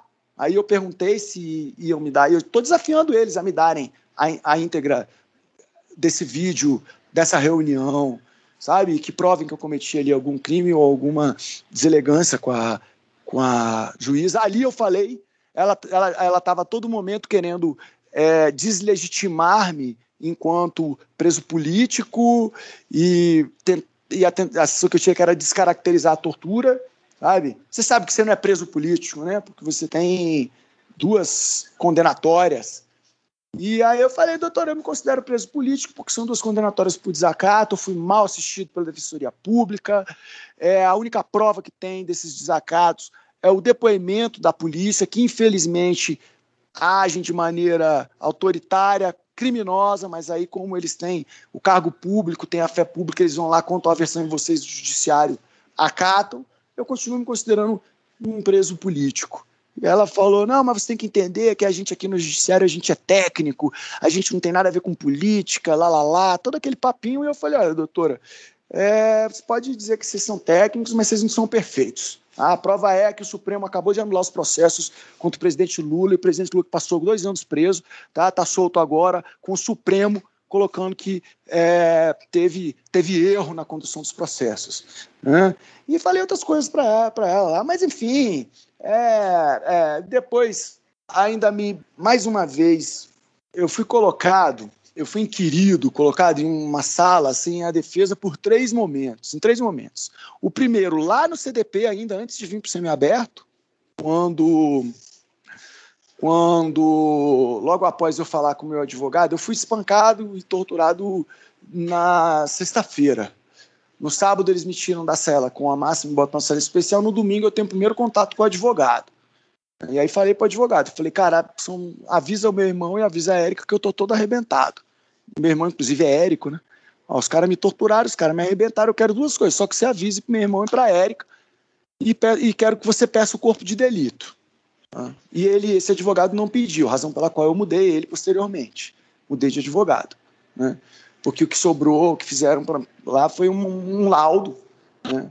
um laudo, um laudo é, das minhas lesões, mas foi, não, não foi o corpo de delito por, feito por médicos legistas. Foi sim pelo médico do presídio que, ao meu ver, fez um laudo muito porco. Ele só atestou que eu tinha roxos, né, equimose, mas não atestou em quais locais né? Eu estava com a perna direita toda roxa, eu estava com o braço direito todo roxo, eu estava com as costas, com as marcas de chute, de lapada, eu estava com o pescoço escoriado, tinha galo na cabeça, né? Galo é calombo, né? Na cabeça. E, e, e, nada disso foi porque o advogado vacilou e não pediu corpo de delito, né? É, aí logo após, isso foi domingo, aí na terça-feira o chefe de pátio me tirou e me botou numa sala, né? Aí eu lembro daquele depoimento da presidenta Dilma. É claro que você mente. E, tal. e aí ele me pergunta, foi quando eu menti. E aí, você vai tocar isso pra frente? Falei, cara, eu quero sair daqui e ver minha vida com meu filho. Mas, falei, ó, eu falei com o advogado, sou advogado, eu, eu particularmente quero sair logo desse inferno, ver minha vida com meu filho. Porra nenhuma. Já desde o primeiro dia lá, quando o cara. Eu esqueci de contar um detalhe, quando o cara lá, o bolsonarista, me espancou, me torturou na frente de todo mundo antes de eu sair do pátio para ir para a cela, a gente ganha uma. Coisa que eles dão lá para a gente é um, uma sandália daquelas de, de borracha, né? E uma colher, aquelas de plástico azul, daquelas de, de merenda escolar, né?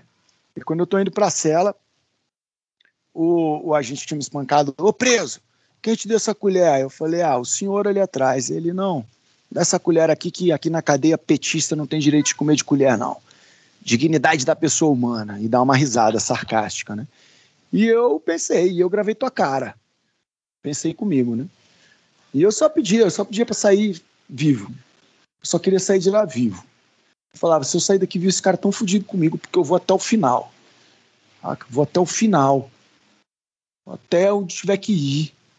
para fazer esses caras pagarem essa coisa escrota, covarde. É covarde, sabe? É covarde o que eles fazem lá dentro. E, claro, lá na sala, lá com, o chefe do pátio, vocês sabem que a vontade que eu tenho de falar o nome desses caras, mas é porque, por questões jurídicas, legais, os advogados pedem que eu não, não dê o nome, porque isso já está correndo na justiça, para que eles não possam alegar que eu estou expondo esses caras, tal, tal, tal, e quererem me processar, entendeu? A vontade que dá era de falar o nome desses covardes.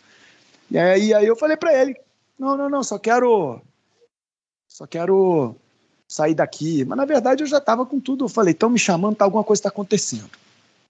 Né? E eu sabia que eu sabia que estavam fazendo o que eles estavam fazendo, que estava errado. E eu sabia, eu sabia, principalmente na pessoa do meu irmão. Eu nunca fiquei sozinho lá dentro. Primeiro que eu tinha a galera, meu filho, minha família, galera toda no, no meu coração e na minha mente, inclusive pela galera aqui fora, é que eu pensava, cara, não vou, não vou esmorecer. Já teve gente que passou por coisa pior e eu vou sobreviver e depois eu vou contar essa história toda lá fora e nós vamos, sabe? E eu sabia que, principalmente meu irmão, toda, toda a galera, companheirada, sabe? Eu sou, tenho uma dívida de gratidão eterna com todos meus amigos, minha família, a militância de esquerda mesmo. Nunca me senti tão carinhado pela galera, nunca me senti tão, tão querido, tão abraçado sabe? E, e, e eu sabia que eu não estava sozinho. Isso eu tinha certeza. Eu tinha certeza que eu não estava sozinho. Eu tinha certeza. Eu, eu tinha mais certeza ainda que aquilo lá estava errado e estava injusto. E eu falava, cara, eu vou pegar lá na frente. Ô, Pilha, e agora, assim, para a gente encerrar, acho que é importante puxar esse gancho que você está falando agora, né? E agora, o que como é que você, como é que está a sua vida, o que, que você pretende fazer, ou melhor, o que, que você já está fazendo daqui para frente? É, você, enfim, a vida do militante, você é um militante político e eu acredito que é, você continua com as suas articulações políticas, mas você está podendo, por exemplo, se tiver algum ato em Brasília, está podendo frequentar esse ato? Eu já fui em um, dia dois é fora Bolsonaro, genocídio nazista, vamos pra rua.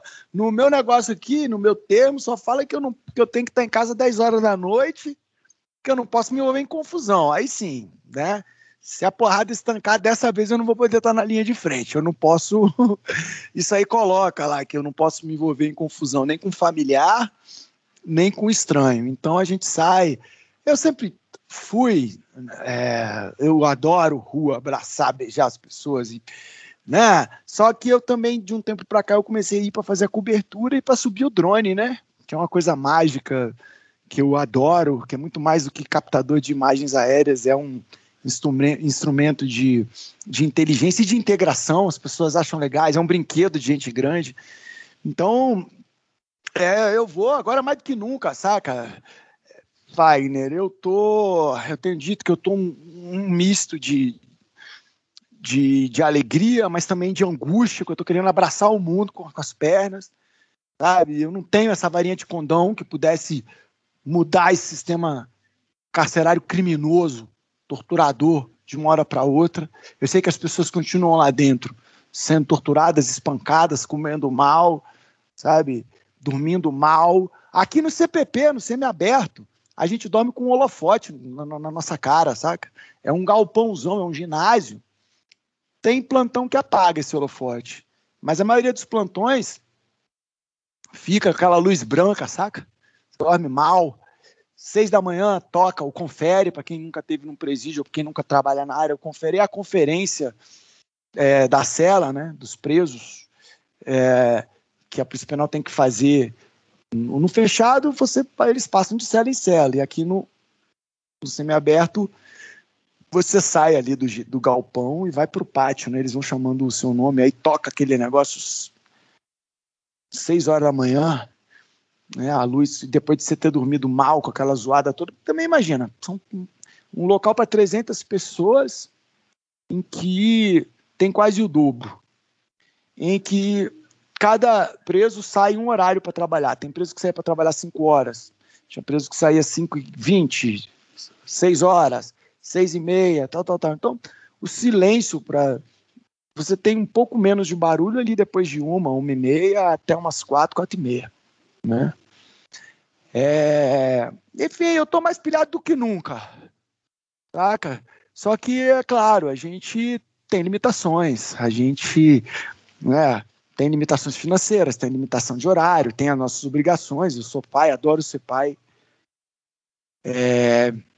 Inclusive, ele está aqui hoje comigo.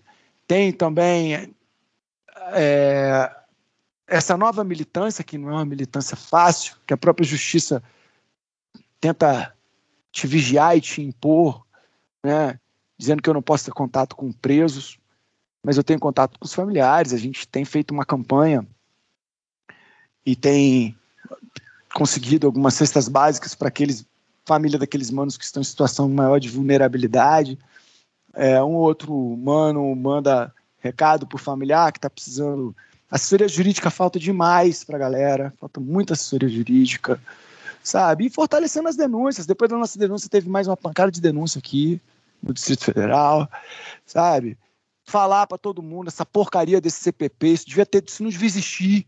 Para mim, aquilo ali é uma máquina de alguém ganhar dinheiro, tá? Porque tem uma porrada de tornozeleira aqui em Brasília que tá parada, sabe? Tem um monte de gente lá que não precisava estar tá indo para o presídio gastar, né? Dar razão para a existência daquele centro de progressão penitenciária, que é um terreno que, inclusive, o Estado paga pelo aluguel, um aluguel caríssimo, né? para que a galera tenha que ficar lá comendo aquela porcaria daquela quentinha, que, segundo. Tive numa live com o Pisolato, o Pisolato disse que parece que quem é o cara do, da esquema das quentinhas aqui em Brasília é o Carlinhos Cachoeira. É, sabe, material de higiene de péssima qualidade. O Estado gasta com aquilo, mas é de péssima qualidade. É um papel higiênico que esfarela, é uma, sabe, é, pasta de dente e sabonete, eu tenho certeza que não passa em nenhuma nenhuma daquele negócio de controle de qualidade lá do, do Imetro, só fazer de conta, sendo que as pessoas podiam estar em casa com tornozeleira. É, é, é, te- sendo acompanhado pelo, pelo computador, sabe? Aí, claro, tem aquela percentual que, obviamente, vai se evadir, mas aí botam no CAP, o núcleo de captura atrás.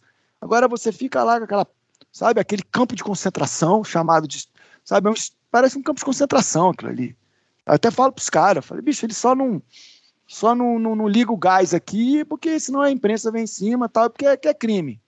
Mas se fosse legalizado para eles, a gente já ia, aliás, nem ia ali pro semiaberto, né? Quando entrasse no presídio, eles já ligavam a câmara de gás lá. Né? Como a gente sabe, tem muito aí policial que defende a, a pena, defende a pena de morte, não defende a legalização da pena de morte, porque a gente sabe muito bem que a pena de morte ela já existe nas, na, nos tribunais de rua das populações e da- das quebradas mais é, menos favorecidas, né? Tal qual a gente já viu aí, pô, aquele filme documentário lá, Notícias de uma Guerra Particular, e vários outros, né? Que a gente, enfim, e que não, não só em documentário, que a gente vê no dia a dia aí, da, da imprensa burguesa, inclusive. É isso. Mas eu tô, tô na pilha, galera. Tô na pilha mesmo. Tô, tô querendo cada vez mais rua, que, sabe, que essa praga dessa Covid passe logo, que todo mundo seja vacinado. Eu tô, eu sou louco com o meu Rio de Janeiro, sou carioca de coração, eu sou o gaúcho mais carioca. E eu brinco que eu sou gaúcho de Brasília, né? Que eu nasci no sul, vim para cá com um ano, mas eu eu sou apaixonado mesmo pelo Rio de Janeiro. Que saudade do carnaval, que saudade do, do samba, que saudade do Maracanã, que saudade de. Galera, eu tô com saudade até de pegar o trem da central, sabia? A gente, a, gente na, a gente na pandemia precisou ficar em casa começou a ter saudade dessas coisas, né? Não, gente- mas é isso. A gente que ficou em casa, né? Que teve, teve uma galera aí que, que não parou. né, não foi obrigado, né? Porque esse desgoverno genocida, nazista, diferente de que, inclusive, alguns governos conservadores, como o próprio governo da Angela Merkel, o governo do, do aquele cara, esqueço o nome dele, que parece o do, do, do Boris Lloyd, lá, Johnson. da Inglaterra, Boris Boris, Johnson. Os caras tudo deram bolsa pra galera, né? É. é, dinheiro pra galera ficar em casa, o próprio Trump. Né, O nosso, o nosso nazista é pior do que os, os nazistas dos Pois é, e a galera foi obrigada a ir pra rua para morrer. Né? Então, assim, eu tô mais militante do que nunca. Confesso para vocês que do alto do- do- dos meus quarentinha, antes dessa história toda, eu ia tocar minha militância como sempre toquei, mas você já começa, porra, tô com 40 anos, né, velho? Pô, vamos, vamos dar uma acalmada. Calmada porra nenhuma, agora que eu tô com mais pilha aí, vamos limpar o Brasil do fascismo, do nazismo. Se for com Lula, perfeito. Se não for com Lula, que seja, né? Mas eu acho que eu acredito que vai ser com o presidente Lula, que vem aí essa, essa frente de esquerda aí, mas que seja de esquerda mesmo, né? Não a galera que diz que é esquerda só para, né? É, que as esquerdas se entendam, que a gente consiga fazer um congresso menos, porque também tem isso, a galera fala pra cacete do, de Lula e da Dilma, mas a gente precisa fazer conta, viu? Conta, né? O máximo que o Partido dos Trabalhadores na época teve, acho que foi 100 deputados. Juntando as bancadas de esquerda, a gente nunca conseguiu ter um quarto do Congresso. Né? Que a gente consiga paulatinamente é, é, deixar mais progressista né, o, o- Congresso, para não ter que ficar na mão dos centrões. Né? Mas, enfim, eu acredito que eu estou com mais esperança que nunca, mas muito agoniado, sabe? Sentindo aí uma responsabilidade, não só com as coisas que eu falo, que eu faço, e com o meu filho, com o meu micro raio de ação, mas para as pessoas que, que é isso, que continuam, os manos continuam apanhando lá dentro, cara. Os manos continuam morrendo lá dentro. E as manas, que eu não tenho esse lugar de fala, ainda não consegui parar para ter contato com algumas, os relatos dos manos, que tem manas que estão presos, me passam que a situação delas ainda é pior ainda, sabe? É... Mas é isso, talvez dessa ansiedade, dessa agonia de. Dessa, essa agonia que não deixa a gente na zona de conforto, se acomodar, né? E vamos para dentro dos caras, vamos para dentro desses caras. Que o que esses caras queriam era que a gente que a gente ficasse com medo deles, sabe? Que, que a gente é, ficasse com medo da, da covardia escrota, horrível que eles fizeram com Marielle e que eles fazem, sabe? Diariamente, principalmente nas favelas. Só que a gente é a gente é, é- é- é madeira de né? A gente é forjado, quem, quem, quem não é almofadinha, filho de banqueiro, né?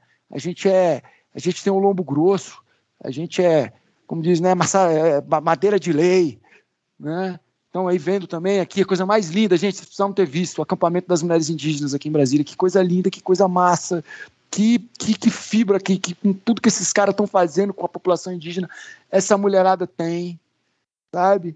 É, enfim, é, É isso. é- é na galera que sofre muito mais do que a gente que, que, que, eu olho pra mim e falo, pô, bicho, querendo ou não, tu ainda é privilegiado, então levanta-te e anda, meu irmão, vambora. vamos, vamos, É isso. vamos pra cima. Sempre. Pilha, deixa seu recado final aí. A gente te acha nas redes sociais, com as palhinhas das músicas, que eu sei que você também canta. Te acha visitando, Fluminense. É, galera. Não, estamos no Instagram. Né? É tudo Rodrigo, Rodrigo Pilha no, no Instagram, no Facebook. Tem a página que está um pouco largada lá no Facebook, botando pilha. O YouTube. Eu sou bem disciplinado, né? Tem uma galera que é os youtubers mais disciplinados, né? mas eu não, eu sou bem. Né? Gosto de fazer isso aí mesmo que você falou, coisa que eu mais gosto é de ficar em casa tomando uma cervejinha com a galera, arranhando ali quatro, cinco acordes no violão. Até porque eu não sou, nem quero, nem, nem, nem, nem tenho essa vocação de ser um Chico Buarque, mas a gente faz lá o nosso, o nosso rockzinho, né? A gente se amostra um pouquinho. mas é isso, estamos no Instagram, agora vamos entrar no TikTok. Meu filho está no Tik- TikTok. é, a gente vê que tem muita coisa engraçada. Eu até evito entrar um pouco, que eu entro lá e fico meia hora do dia dando risada, não dá. Né? Você tem outras coisas para fazer, né? Estamos nas redes, nas ruas, nas, nós vamos vencer. É isso, nas ruas, nas redes e nas urnas, nós vamos de- de- derrotar essa galera. E o que vocês acharem que o velho Pilha pode contribuir, estão aí, obrigado pelo convite, uma honra mesmo. E o que vocês, quando vierem a Brasília, me caça, sucaça, é, tomar cerveja aqui com a gente. Eu sei que o Rio é muito melhor do que Brasília, mas estamos aí, galera, estamos aí para somar nessa luta coletiva que, que é, é, é, é longa, né? Tem muita coisa para a gente mudar nesse país aí de, de capitanias hereditárias pós-modernas, né?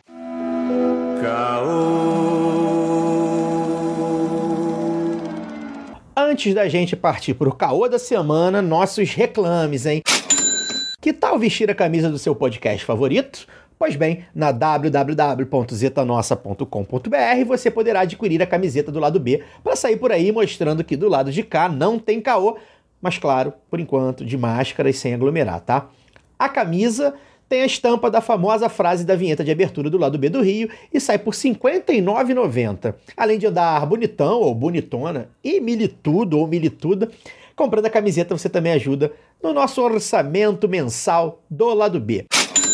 A parceria com a Zeta Nossa também dá uma mamatinha para os ouvintes. 15% de desconto nas compras no site usando o cupom lado B15. Siga arroba Zeta Nossa no Twitter e no Instagram. Veja a estampa lindona da camisa do lado B e outras estampas maravilhosas que tem lá e compre a sua brusinha em www.zetanossa.com.br. O Lado B do Rio é um veículo independente financiado unicamente pelos ouvintes. Se você quer e pode nos ajudar, seja um apoiador ou apoiadora do Lado B pela Aurelo. A partir de 2 reais você já colabora com a produção de conteúdo e de quebra poderá ouvir os conteúdos exclusivos. Um deles é o documento Lado B, podcast mensal que passa a ser uma recompensa aos apoiadores e apoiadoras do Lado B pelo Orelo. O de setembro foi sobre o golpe no Chile que matou o Salvador Allende e ó, ficou bem bacana, viu? Outubro vem outro aí. Todas as demais recompensas do Padrim do PicPay seguem valendo. O aplicativo da Aurélia é gratuito e você poderá apoiar o lado B e outros podcasts que quiser, mas somente via cartão de crédito por enquanto, tá bom? Além do aplicativo para celular, você também pode escutar e apoiar pelo navegador digitando escute.orelo.audio barra lado B do Rio. A Aurelo é a primeira e única plataforma que remunera os produtores a cada play, mas não se esqueça, você continua livre para ouvir os programas onde quiser. Tanto o Lado B do Rio quanto o Lado B Notícias seguem livres, gratuitos, semanalmente em qualquer plataforma. Quem quiser dar uma ajuda a mais, a recomendação é ouvir o Lado B pelo Orelo. E para quem quer nos apoiar ou já nos apoia, dê preferência para nos apoiar pela Orelo. Lembramos que o sorteio dos brindes para apoiadoras e apoiadores do lado B é um oferecimento da Camisa Crítica, serigrafia do Rio de Janeiro para o Brasil. Tem camisetas, bolsas, pôsteres, bandeiras e adesivos com estampas lindonas e de luta. Acesse www.camisacritica.com, utilize o cupom lado B e ganhe 10% de desconto nas compras. Siga também arroba Camisa Crítica no Twitter e no Instagram. Camisa Crítica criada para uma esquerda que não tem medo de dizer seu nome. Vamos agora aos vencedores de setembro do sorteio da camisa crítica, hein? O Alberto Calil Elias Júnior, a Gabriela Sanches, o Gustavo Coelho Augusto e a Marina Figueiredo. Já o sorteio oferecido pela Zeta Nossa para apoiadores do lado B na Aurelo, quem ganhou foi a Desirê P, cujo e-mail é DEE8P. Alberto, Gabriela, Gustavo, Marina e Desirê olhem seus e-mails de cadastro no Padrim, no PicPay ou na Aurelo e sigam as orientações para escolher e receberem seus brindes. Mais um main ouvinte do lado B tem uma matinha também na veste esquerda. Digitando o código lado B na hora da compra, você tem 10% de desconto na veste esquerda. Tem estampa da Lélia Gonzalez, Mercedes Sosa, Paulo Freire, Che Guevara, Marielle, Malcolm X e muitas outras. Acesse vesteesquerda.com.br e utilize seu código lado B. Agora um recadinho solidário, hein? A nossa ex-colunista do Lado B Notícias, convidada do Lado B do Rio, número 159, e querida camarada de luta Tábara Garcia, está com o projeto Literatura Popular, um curso gratuito para democratização do conhecimento literário, com um clube de leitura mensal com os clássicos da literatura brasileira. As informações estão lá no Instagram, na página lite.raturapopular. Acesse lá e espalha para geral. Os recados estão dados, então bora pro Cor da Semana.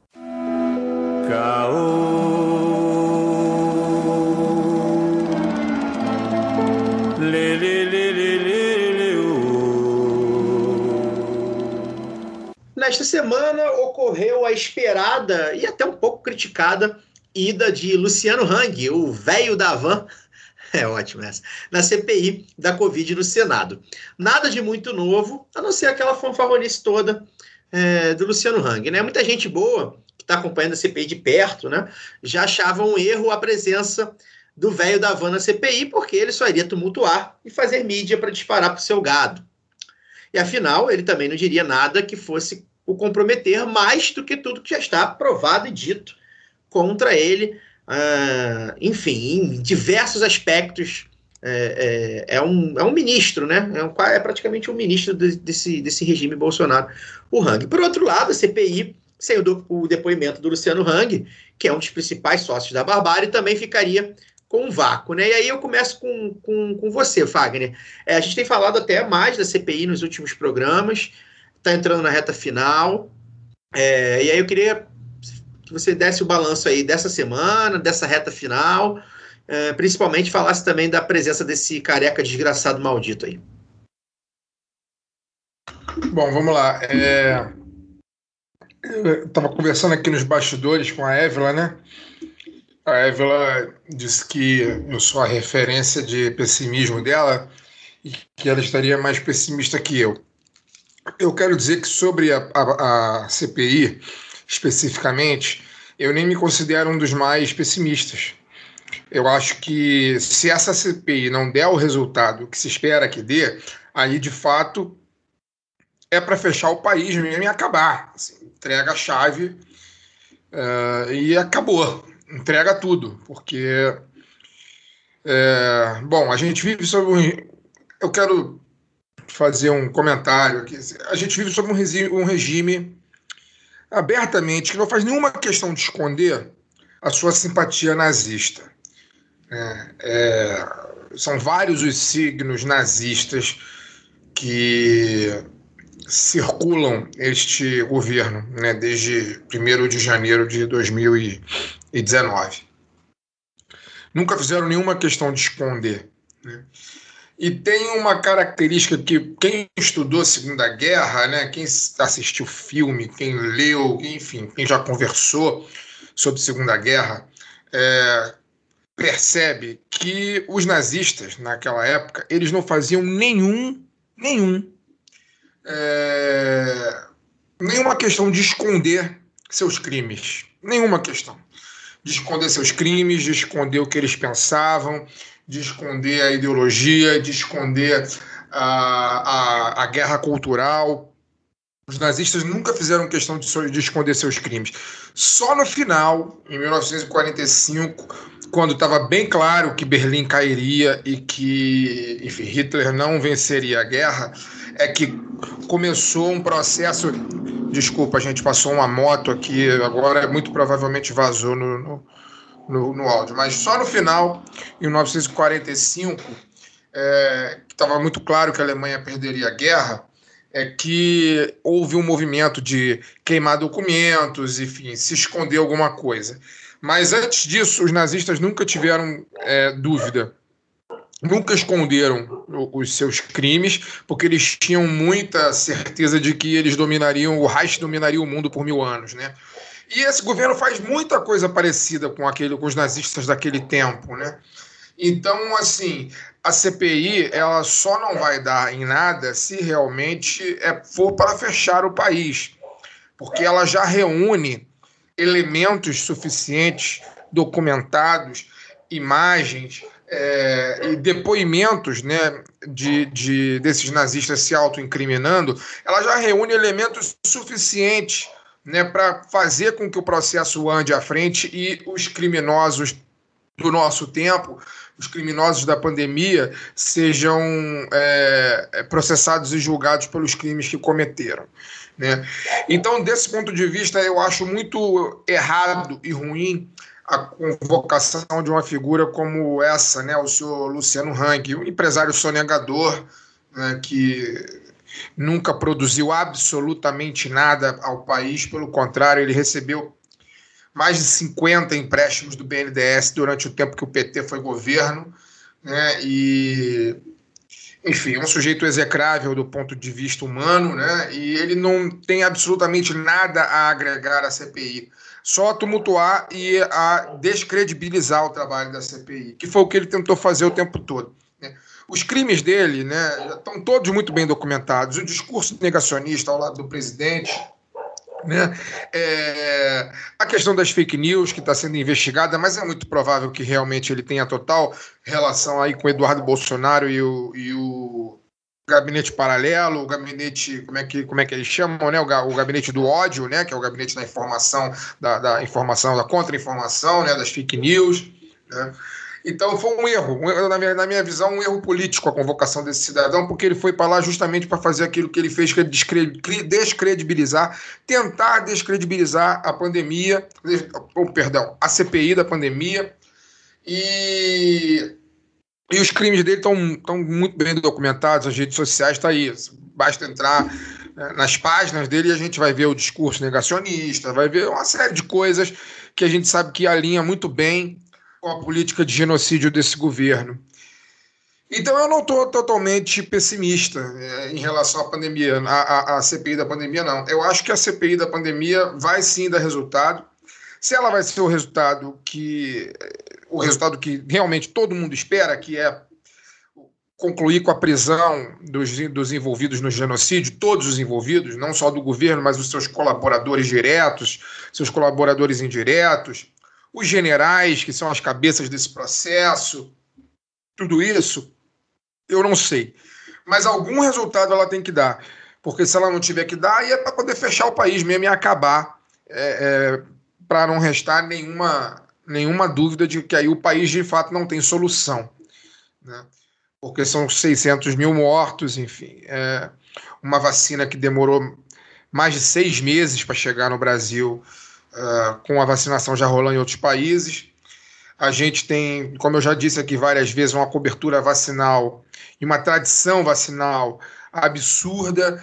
E, tanto é que, mesmo com atraso, hoje a gente já tem aí. É, parece, me parece que quase 60% da população com a primeira dose. Né? Isso é fruto de, an de anos, de décadas de investimento em cultura vacinal. Né? O povo brasileiro a despeito de alguns é, criminosos né, que, que, que, levantam esse discurso anti-vax, que para mim o discurso anti-vax é um discurso criminoso, né, porque ele atenta contra a saúde coletiva. Né? Então, a despeito desses criminosos antivax, que são muito minoria no Brasil, a grande maioria do povo brasileiro tem a tradição de se vacinar desde pequeno, né, desde criança. É, e a prova, a prova disso é isso que está acontecendo agora. Assim, a gente teve seis meses de demora para ter vacina, mas como, quando teve, o povo correu e foi para o posto de saúde vacinar e continua vacinando. Assim. É, hoje, por exemplo, a minha sogra tomou a terceira dose dela, a dose de reforço, né? As pessoas de 80 anos aqui no Rio de Janeiro, ela tomou, né? É, e, e eu, eu, eu, particularmente, né, por ser uma pessoa privilegiada e andar com boas pessoas, eu só conheço gente que se vacina e que só está esperando a vacina estar tá liberado para poder tomar, seja a segunda, a terceira dose. Então eu, eu, eu não sou totalmente pessimista com relação à pandemia, não. Só acho que foi um erro político do Renan Calheiros, que é o relator, de entrar e convocar esse cidadão que não tem absolutamente nada a agregar, nem à CPI, nem ao lugar nenhum. Né? É um uma figura humanamente nefasta, que todos sabemos seus crimes e que a gente espera que responda por eles em breve. Évila, você que é uma militante comunista organizada, eu não chamaria o que você tem e comentou a gente em off de pessimismo, eu chamaria de descrença nas decisões das instituições burguesas, né? É, fala um pouquinho aí sobre o que você está achando da CPI desse momento que a gente está vivendo é, e do seu pessimismo, afinal de contas. é, mas é, é, é, exatamente isso. Eu nunca creio muito nas instituições burguesas mesmo, não. Seja para resolver os problemas é, de responsabilização, né? A gente não tem uma, um histórico de responsabilização de dos crimes que são cometidos contra a, a humanidade no Brasil, digamos, né? Quando a gente, o entrevistado de, de, do episódio de hoje, ele foi pego numa lei de, de segurança nacional que é de 83, né, está sendo revogada agora, está no processo né, de ser revogado pelo Bolsonaro, mas é uma lei de segurança nacional que vai ser é, feita, vai ser sancionada em um período em que a ditadura ela está é, ela está acabando, né, entre aspas, e a gente sabe que a transição da ditadura no Brasil, ela não foi de responsabilização nenhuma de torturadores, é, nem de ditadores, né, então, assim, a minha é, expectativa de que as instituições vão punir, né, a história vai punir, não acredito muito, acho que o povo, ele pode buscar, a gente construir um poder popular para isso, mas esperar pela própria, pela próprias instituições não vai acontecer. E eu falo isso por, por, duas coisas me chamam muita atenção na, na CPI, né? Assim, não só na CPI, mas com todo esse contexto político que está acontecendo. É, de como Uh, primeiro, isso que eu falei da responsabilização, que ela não acontece, né? A gente tem todos os motivos possíveis é, impossíveis para já tomar decisões, é, desde impeachment do Bolsonaro, prisões dos seus filhos, que, que já está mais do que provado que são criminosos, mas isso não acontece. E, e para mim, um exemplo maior é como o, o Bolsonaro próprio podia dar da gente, né? Hoje ele postou né, no, seu, no seu Instagram uma foto dele do Luciano é, Ang, o velho da van, rindo, é, e, e, tipo, por, porque ele ontem, é, depois na, na CPI, nada aconteceu. Lembrar que o velho da van foi processado, né, porque ele estava porque vazou um vídeo dele é, pressionando os funcionários a votar em Bolsonaro em 2018 e ele foi, ele teve que pagar uma multa de 2 mil reais, né? Pensa aí, um, um, empresário que tem cerca de, eu estava até vendo aqui a matéria que saiu do G1 para poder para dizer assim quem é Luciano Wang, né? Essas matérias que saem, e ele tem uma fortuna estimada em 2,7 bilhões de dólares. E ele teve que pagar 2 mil reais porque ele obrigou os seus funcionários a fazer campanha, ele, ele não só obrigou, mas também a votar no Bolsonaro. Então, assim, é uma piada, uma piada de péssimo gosto. E, e para mim, só prova que eu não, não espero nada da, do Senado ou da CPI. Lógico que é importante que a gente pressione para algo ocorrer, mas se depender apenas deles, nada, é, o crime ocorre e nada acontece feijoada, né? Então, assim, é, mais do que nunca, a gente precisa ir para as ruas.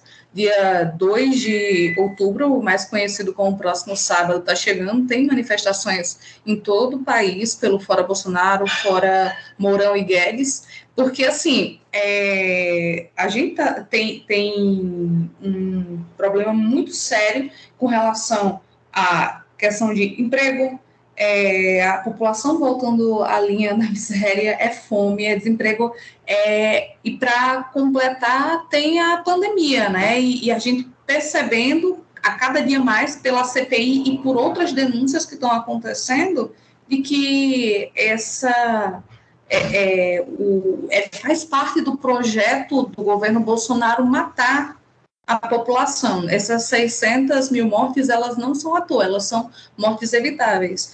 Eram mortes evitáveis.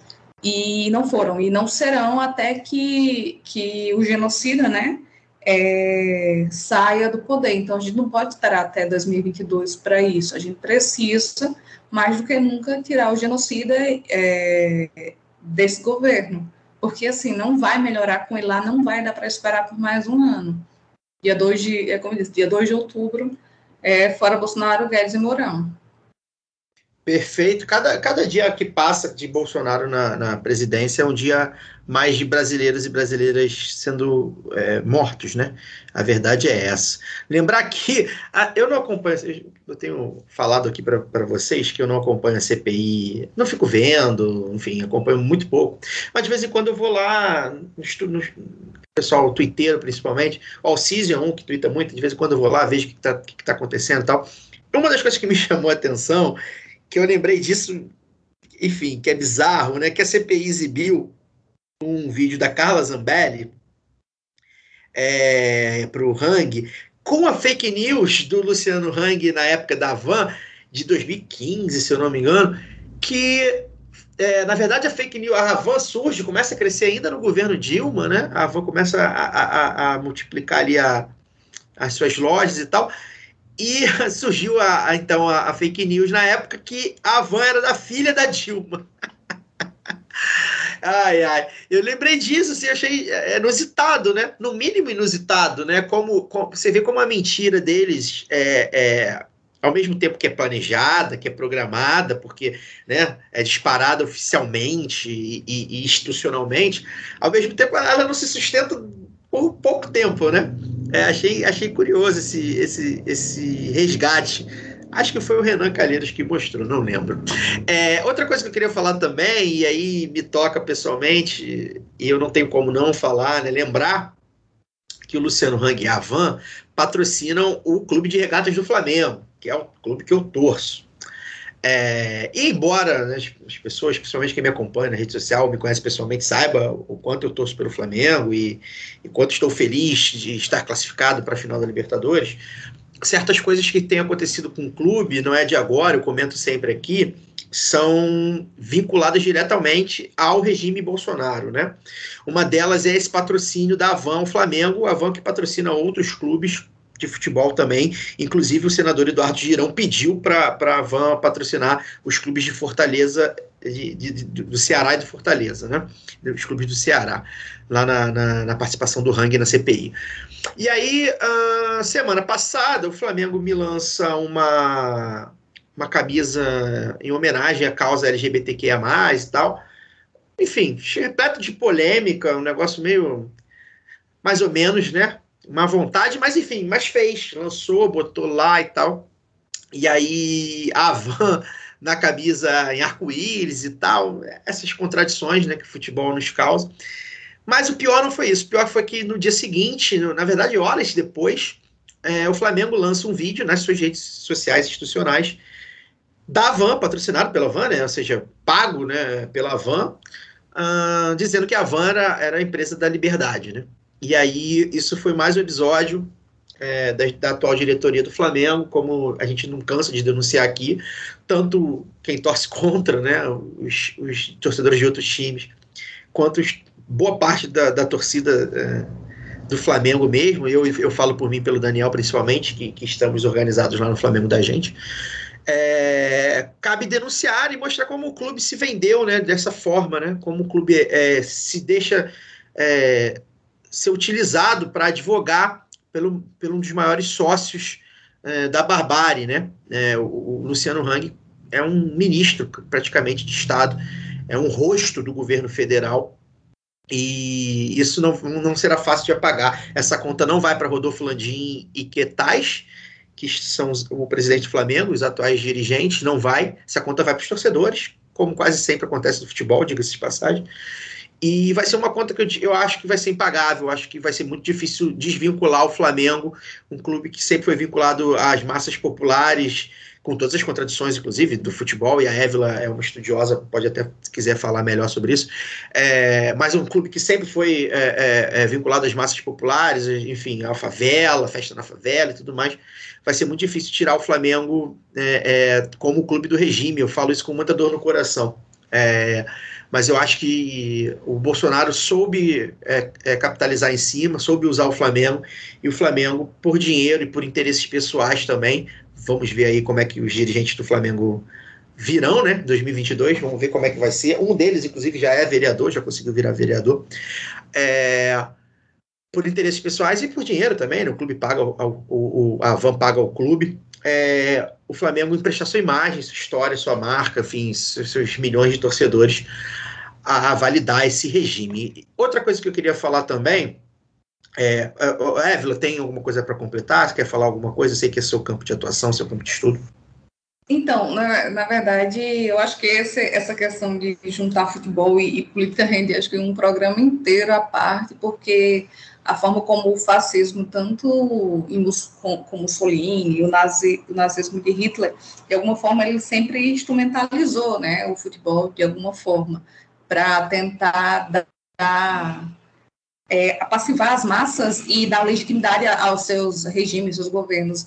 No Brasil, a gente acontece isso com Vargas e o Flamengo, ele se aproveita um pouco disso para se tornar um time nacional acontece na ditadura militar e, e a gente está vendo no, no, governo Bolsonaro também. E Bolsonaro se utiliza do futebol. O, lembrar que a Van também é patrocinador do, do Vasco, o Vasco tem é, essa diretoria que teoricamente é mais progressista, e você tem várias diretorias que são teoricamente mais progressistas, mas que sentaram com Bolsonaro e alguns até levaram camisas do seu time para Bolsonaro vestir, né? Então, assim, é muito complicado fazer essa separação do futebol popular, do, do time, que é um time de massas, para ver como seus dirigentes não, é, não se aproveitam da, de, uma, de uma política mais conservadora e como esses, esses políticos mais conservadores se aproveitam de times, sejam de massa ou times que são mais locais. O Bolsonaro, essa semana, vestiu a camisa do, do Botafogo da Paraíba, que está completando 90 anos. Uma tristeza gigantesca, mas alguém deu a camisa para ele, ele vestiu e ele aparece num vídeo com essa camisa é, em comemoração aos 90 anos.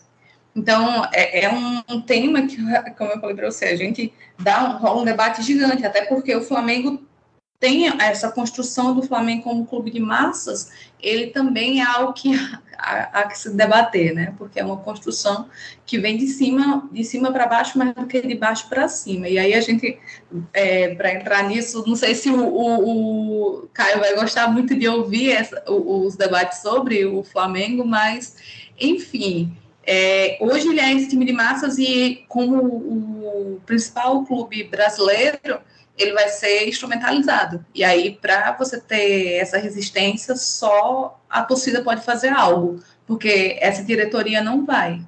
E aí você, acho que você, Caio, participa né, do Flamengo da gente e de outros é, grupos. Eu tenho camaradas na, na Flantifa que também tentam é, fazer disputa dentro do, do clube a partir da arquibancada. E é, e é bem complicado, porque há perseguição, há, há todos os problemas que eu acredito que você, por ser flamenguista, deve compreender muito melhor do que eu. Eu consigo ver um pouco a distância pelos relatos de, de camaradas, mas é, é isso, é pressão da torcida e a construção de um futebol popular da forma que vai assim esperar que essa diretoria vá fazer algo é, de inclusão ou afastar desse governo fascista não vai. É, perfeito. É, é, o futebol tem todas essas contradições, a gente até talvez possa debater isso em um outro momento, é, com a sua participação, inclusive. A gente trouxe o Irlan, já tem um tempinho, falamos sobre, tem alguns anos, o Irlan também, que é um, um amigo nosso, também estudioso do tema. É sempre importante né, é, é, esse debate, porque eu até participei de um podcast essa semana, já aproveito e faço o jabá, podcast do pessoal do Ingreve, é o, é o Código 61, número 70, né? E eu participei, a gente fala sobre futebol, o pessoal lá fala bastante sobre futebol. É, e aí, enfim, de todas essas contradições mesmo, né? De, de principalmente os clubes mais populares, né? É, e isso está em todos os lugares, né? Os dirigentes são, os dirigentes não são, a, a, não é, não vem, não provém da camada popular, né? Clubes são fechados e tudo mais. Outra coisa que eu queria falar, desse, mas eu precisava falar sobre isso, porque enfim, que me toca, né? O Flamengo com a Van é, enfim, sempre me toca e eu acho que eu não posso deixar de, de passar isso. É, outra, outra coisa que eu queria falar também, né, hoje, na quinta, 30, uh, a fala do, do Fabiano Contarato é, rebatendo uma ofensa homofóbica feita pelo depoente de hoje, né, o Otávio Facuri, é, tinha feito nas redes contra ele. Foi uma fala muito bonita. O Fábio Contarato é um grande, é um grande é um grande quadro né, do, do, Senado, né, dentro dos que a gente tem. É um cara que, que já esteve aqui conosco, muita gente conheceu ele até pelo lado B, e a fala dele foi muito boa. Eu gostaria, e aí eu não sei até que ponto senados e senadores poderiam fazer isso tal, mas é, eu gostaria que, que, que isso tivesse desdobramentos, né?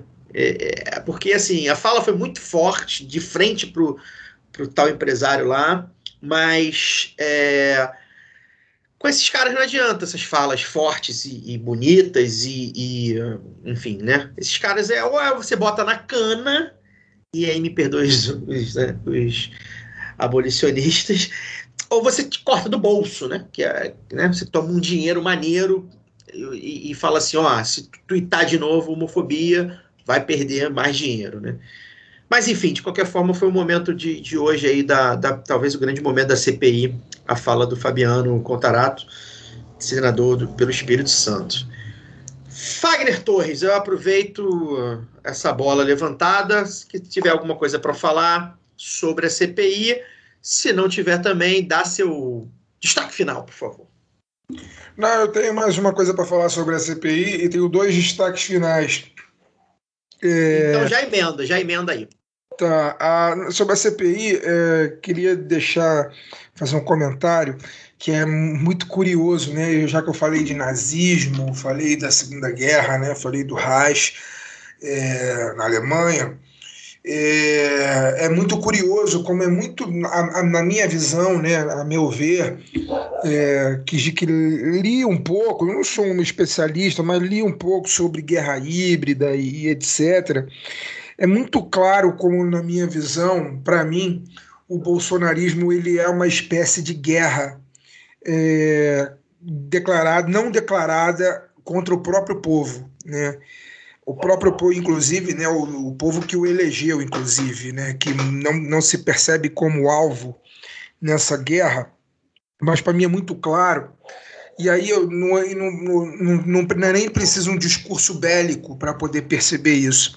Ontem o Luciano Hang ele fez uma, uma declaração em uma das respostas lá, depois de horas já de, de inquirição, ele falou que a, alguma no sentido de que a população estaria ao lado do presidente da República, porque as manifestações do dia 7 de setembro mostraram isso.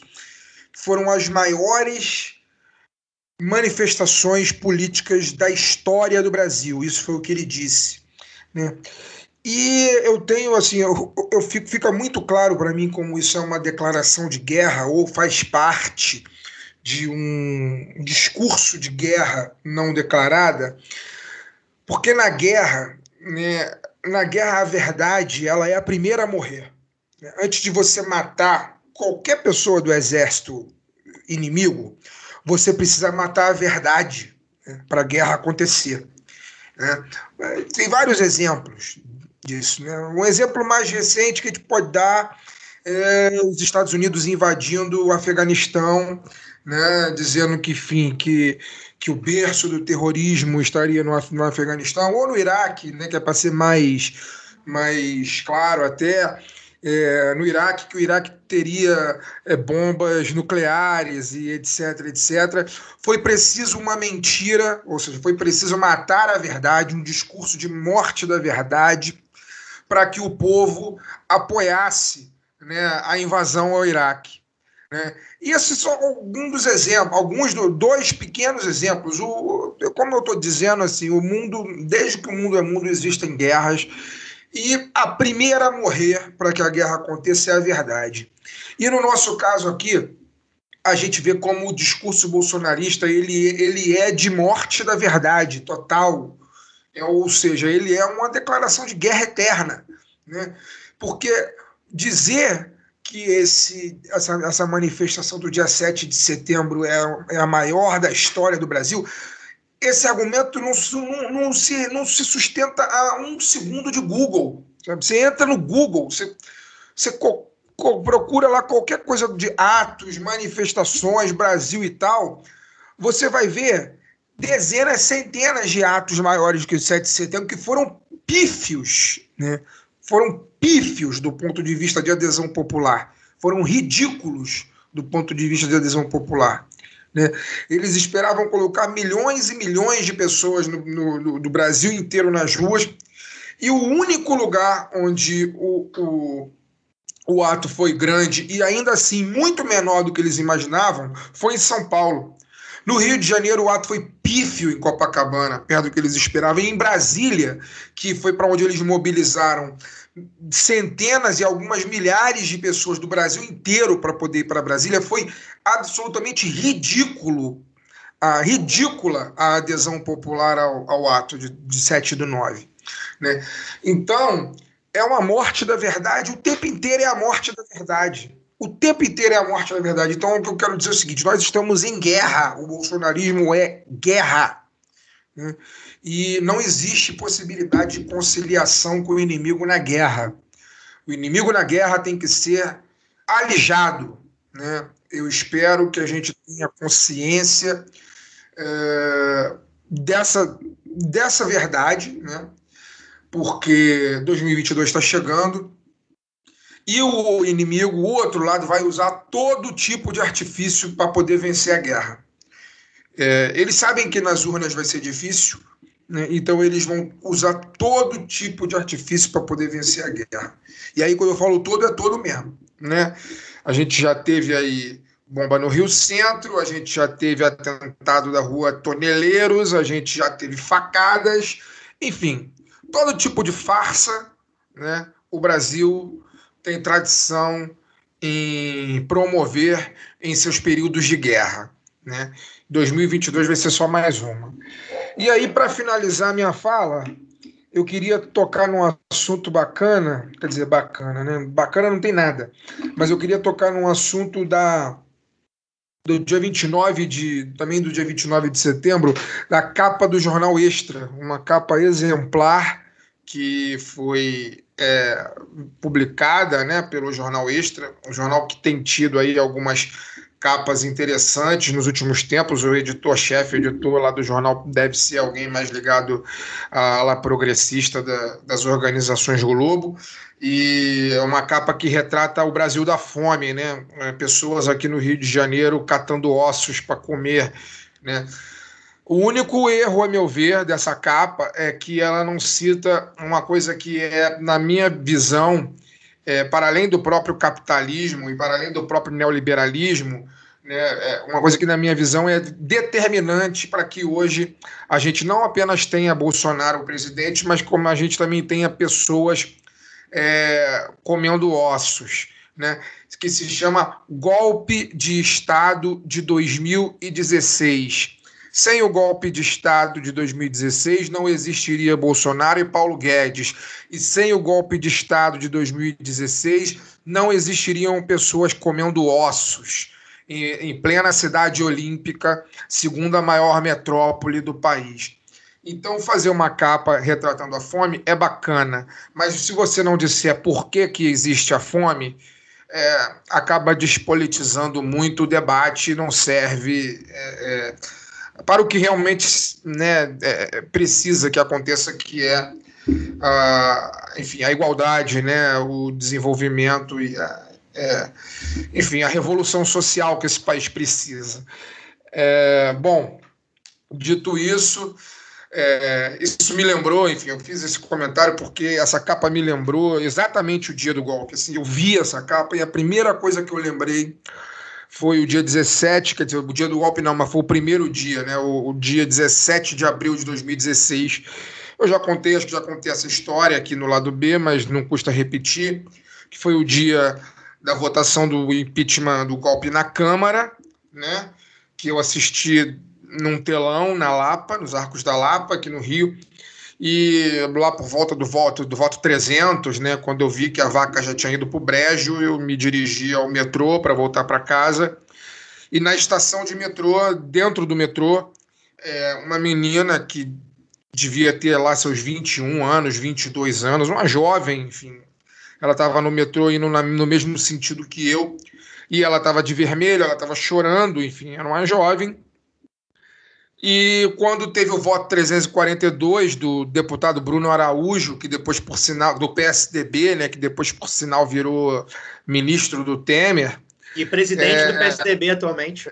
Isso, ele, quando teve o voto, né, haviam jovens também, de, provavelmente pobres, porque estavam indo no sentido da pavuna, assim como eu e, e, a, e a outra menina, estavam assistindo a votação, eles vestidos todos com a camisa da seleção brasileira, e eles vibraram muito dentro do vagão quando teve o voto 342 do Bruno Araújo, e nessa hora, essa menina que estava que tava no metrô, próxima a mim, ela ficou ainda mais transtornada do que ela já estava. Ela começou a berrar dentro do vagão, a gritar dentro do vagão e apontando ao grupo, dizendo que eles eram os otários, porque o golpe era contra vocês, pobres otários que estão voltando da linha 2, que ganharam alguma coisa no governo do PT e que em breve morreriam de fome, porque o golpe era para isso, era para poder devolver a população pobre à fome.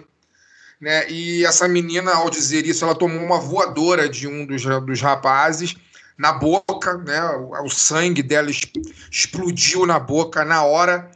E eu acabei comprando o barulho dela, a porrada comeu no metrô e fomos todos terminar a noite na delegacia, mas eu pelo menos terminei a noite na delegacia por ter defendido uma mulher de violência, né? De, de, de violência sexista, né? Violência machista.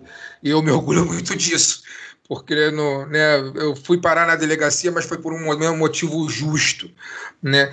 E, e ela, o que, eu, o que eu quero dizer é que ao ver essa capa, aquela menina cujo nome infelizmente eu não lembro, é, ela estava certa, né? Ela devia ter 21, 22 anos. Eu não sei hoje como ela está. Eu não sei como aqueles jovens pobres que comemoravam o golpe estão, mas eu diria que hoje a chance deles estarem comendo ossos é muito maior do que eles estarem melhores do que estavam em 2016. Então eu só posso dizer que a menina estava certa. É, o, o, o atual diretor de redação do Extra é o Berto Tiziolas, que foi o, era o homem por trás das capas clássicas do Meia Hora a gente conheceu aí, que, que se popularizou, ele depois saiu do grupo Dia e está no grupo Extra agora. E é isso, concordo com o Fagner, eu até fiz esse comentário no, nas redes sociais. É, infelizmente, é, a capa serve para comunicar, obviamente, mas é, não politiza nada. E quando você está despolitizando, né, a capa conta uma história e fala da fome e tal, dá alguns dados, mas a capa não diz os culpados, ou não tem nem tenta apontar os culpados, né? A gente, o jornalismo, se ele, né? O, se ele não quiser ser tão é, panfletário assim, tudo bem, ele consegue fazer de outra forma, né? Faltou isso, infelizmente. A notícia foi muito lida, a capa certamente foi mais compartilhada, mas nem na capa havia menção ao liberalismo, né? Ao liberalismo, ao Paulo Guedes, ao capitalismo, ao agronegócio, né? É, e aí você realmente sensibiliza as pessoas, claro, ninguém gosta de ver ninguém, as pessoas passando fome, ou quase ninguém gosta, mas enfim, não, não, não tem, não amplia o debate, não diz o porquê, E acho que o Fagner, concordo 100% com o que o Fagner falou. Évila, obrigado pela sua participação, é, sempre contribuindo é, bastante com, com, com a sua visão da, das coisas e da política a partir do seu lugar de fala, né? Embora a gente sabe que lugar de fala nem De sempre... é o bo... Lugar de falar é o boca, né? É. Lugar Eu sou, fala- uma- eu sou um pouco crítica da, dessa, de, do que É. o lugar de fala se tornou, né? E É. eu gosto do lugar de escuta, acho que é, É. um termo mais interessante. E lugar É. de visão também, né? Das coisas. Exato. Talvez seja melhor, é verdade. Obrigado. É, enfim, é só para completar o que o Fagner falou, é, é importante salientar que enquanto tem brasileiros passando fome, comendo ossos, nessa pandemia, a gente tem 49, 42 novos bilionários no Brasil, né? Na Forbes, é, eles soltaram uma lista com os novos bilionários. Então, assim, é, ver a população passando fome é um grande negócio para o Brasil é, é muito bom para quem está entrando na lista de bilionários, é excelente. Então, para que mudar? A gente, se a gente pode piorar a situação dos 99%, porque esse 1% ele está se garantindo cada vez mais no topo e sendo inalcançável, né? Falta um pouco para essa gente voltar a temer a guilhotina. É, e aí eu só terminando de completar isso, só dois destaques que tem a ver com o futebol, né? Aproveitando que a gente falou sobre isso, é, eu ia, eu quero indicar uma tese que é mais fácil de encontrar, acho que no Google é só jogar no Google, que é um Flamengo grande e um Brasil maior, o clube de regatas do Flamengo e o, o ima- imaginário político nacionalista popular, que é de Renato Soares Coutinho, é, Caio falou que é um companheiro dele, do Flamengo da gente, foi é, e é um texto muito bom falando sobre a relação do Flamengo no, entre 33 e 55 durante o período é, varguista do, do Estado Novo, principalmente. E aí, lógico que vai pegar o futebol do Flamengo bem antes, mas é interessante para entender como é que o Flamengo se torna esse, esse clube de massas que ele é hoje. E outra coisa, para dar os parabéns para o meu clube, né, o, o Botafogo da Paraíba, que fez 90, 90 anos nessa semana. Então, os meus dois destaques é esse, né? Tipo, parabenizar o clube e saudar a resistência no futebol. É isso, gente. Obrigado. É, Enfim, o debate foi muito bom. Esse debate de futebol a gente nem sempre faz, mas foi bem legal. A gente entrou aí. Quem sabe a gente volte em breve a fazê-lo. E é isso. Semana que vem tem mais lá do B do Rio. Tchau, tchau.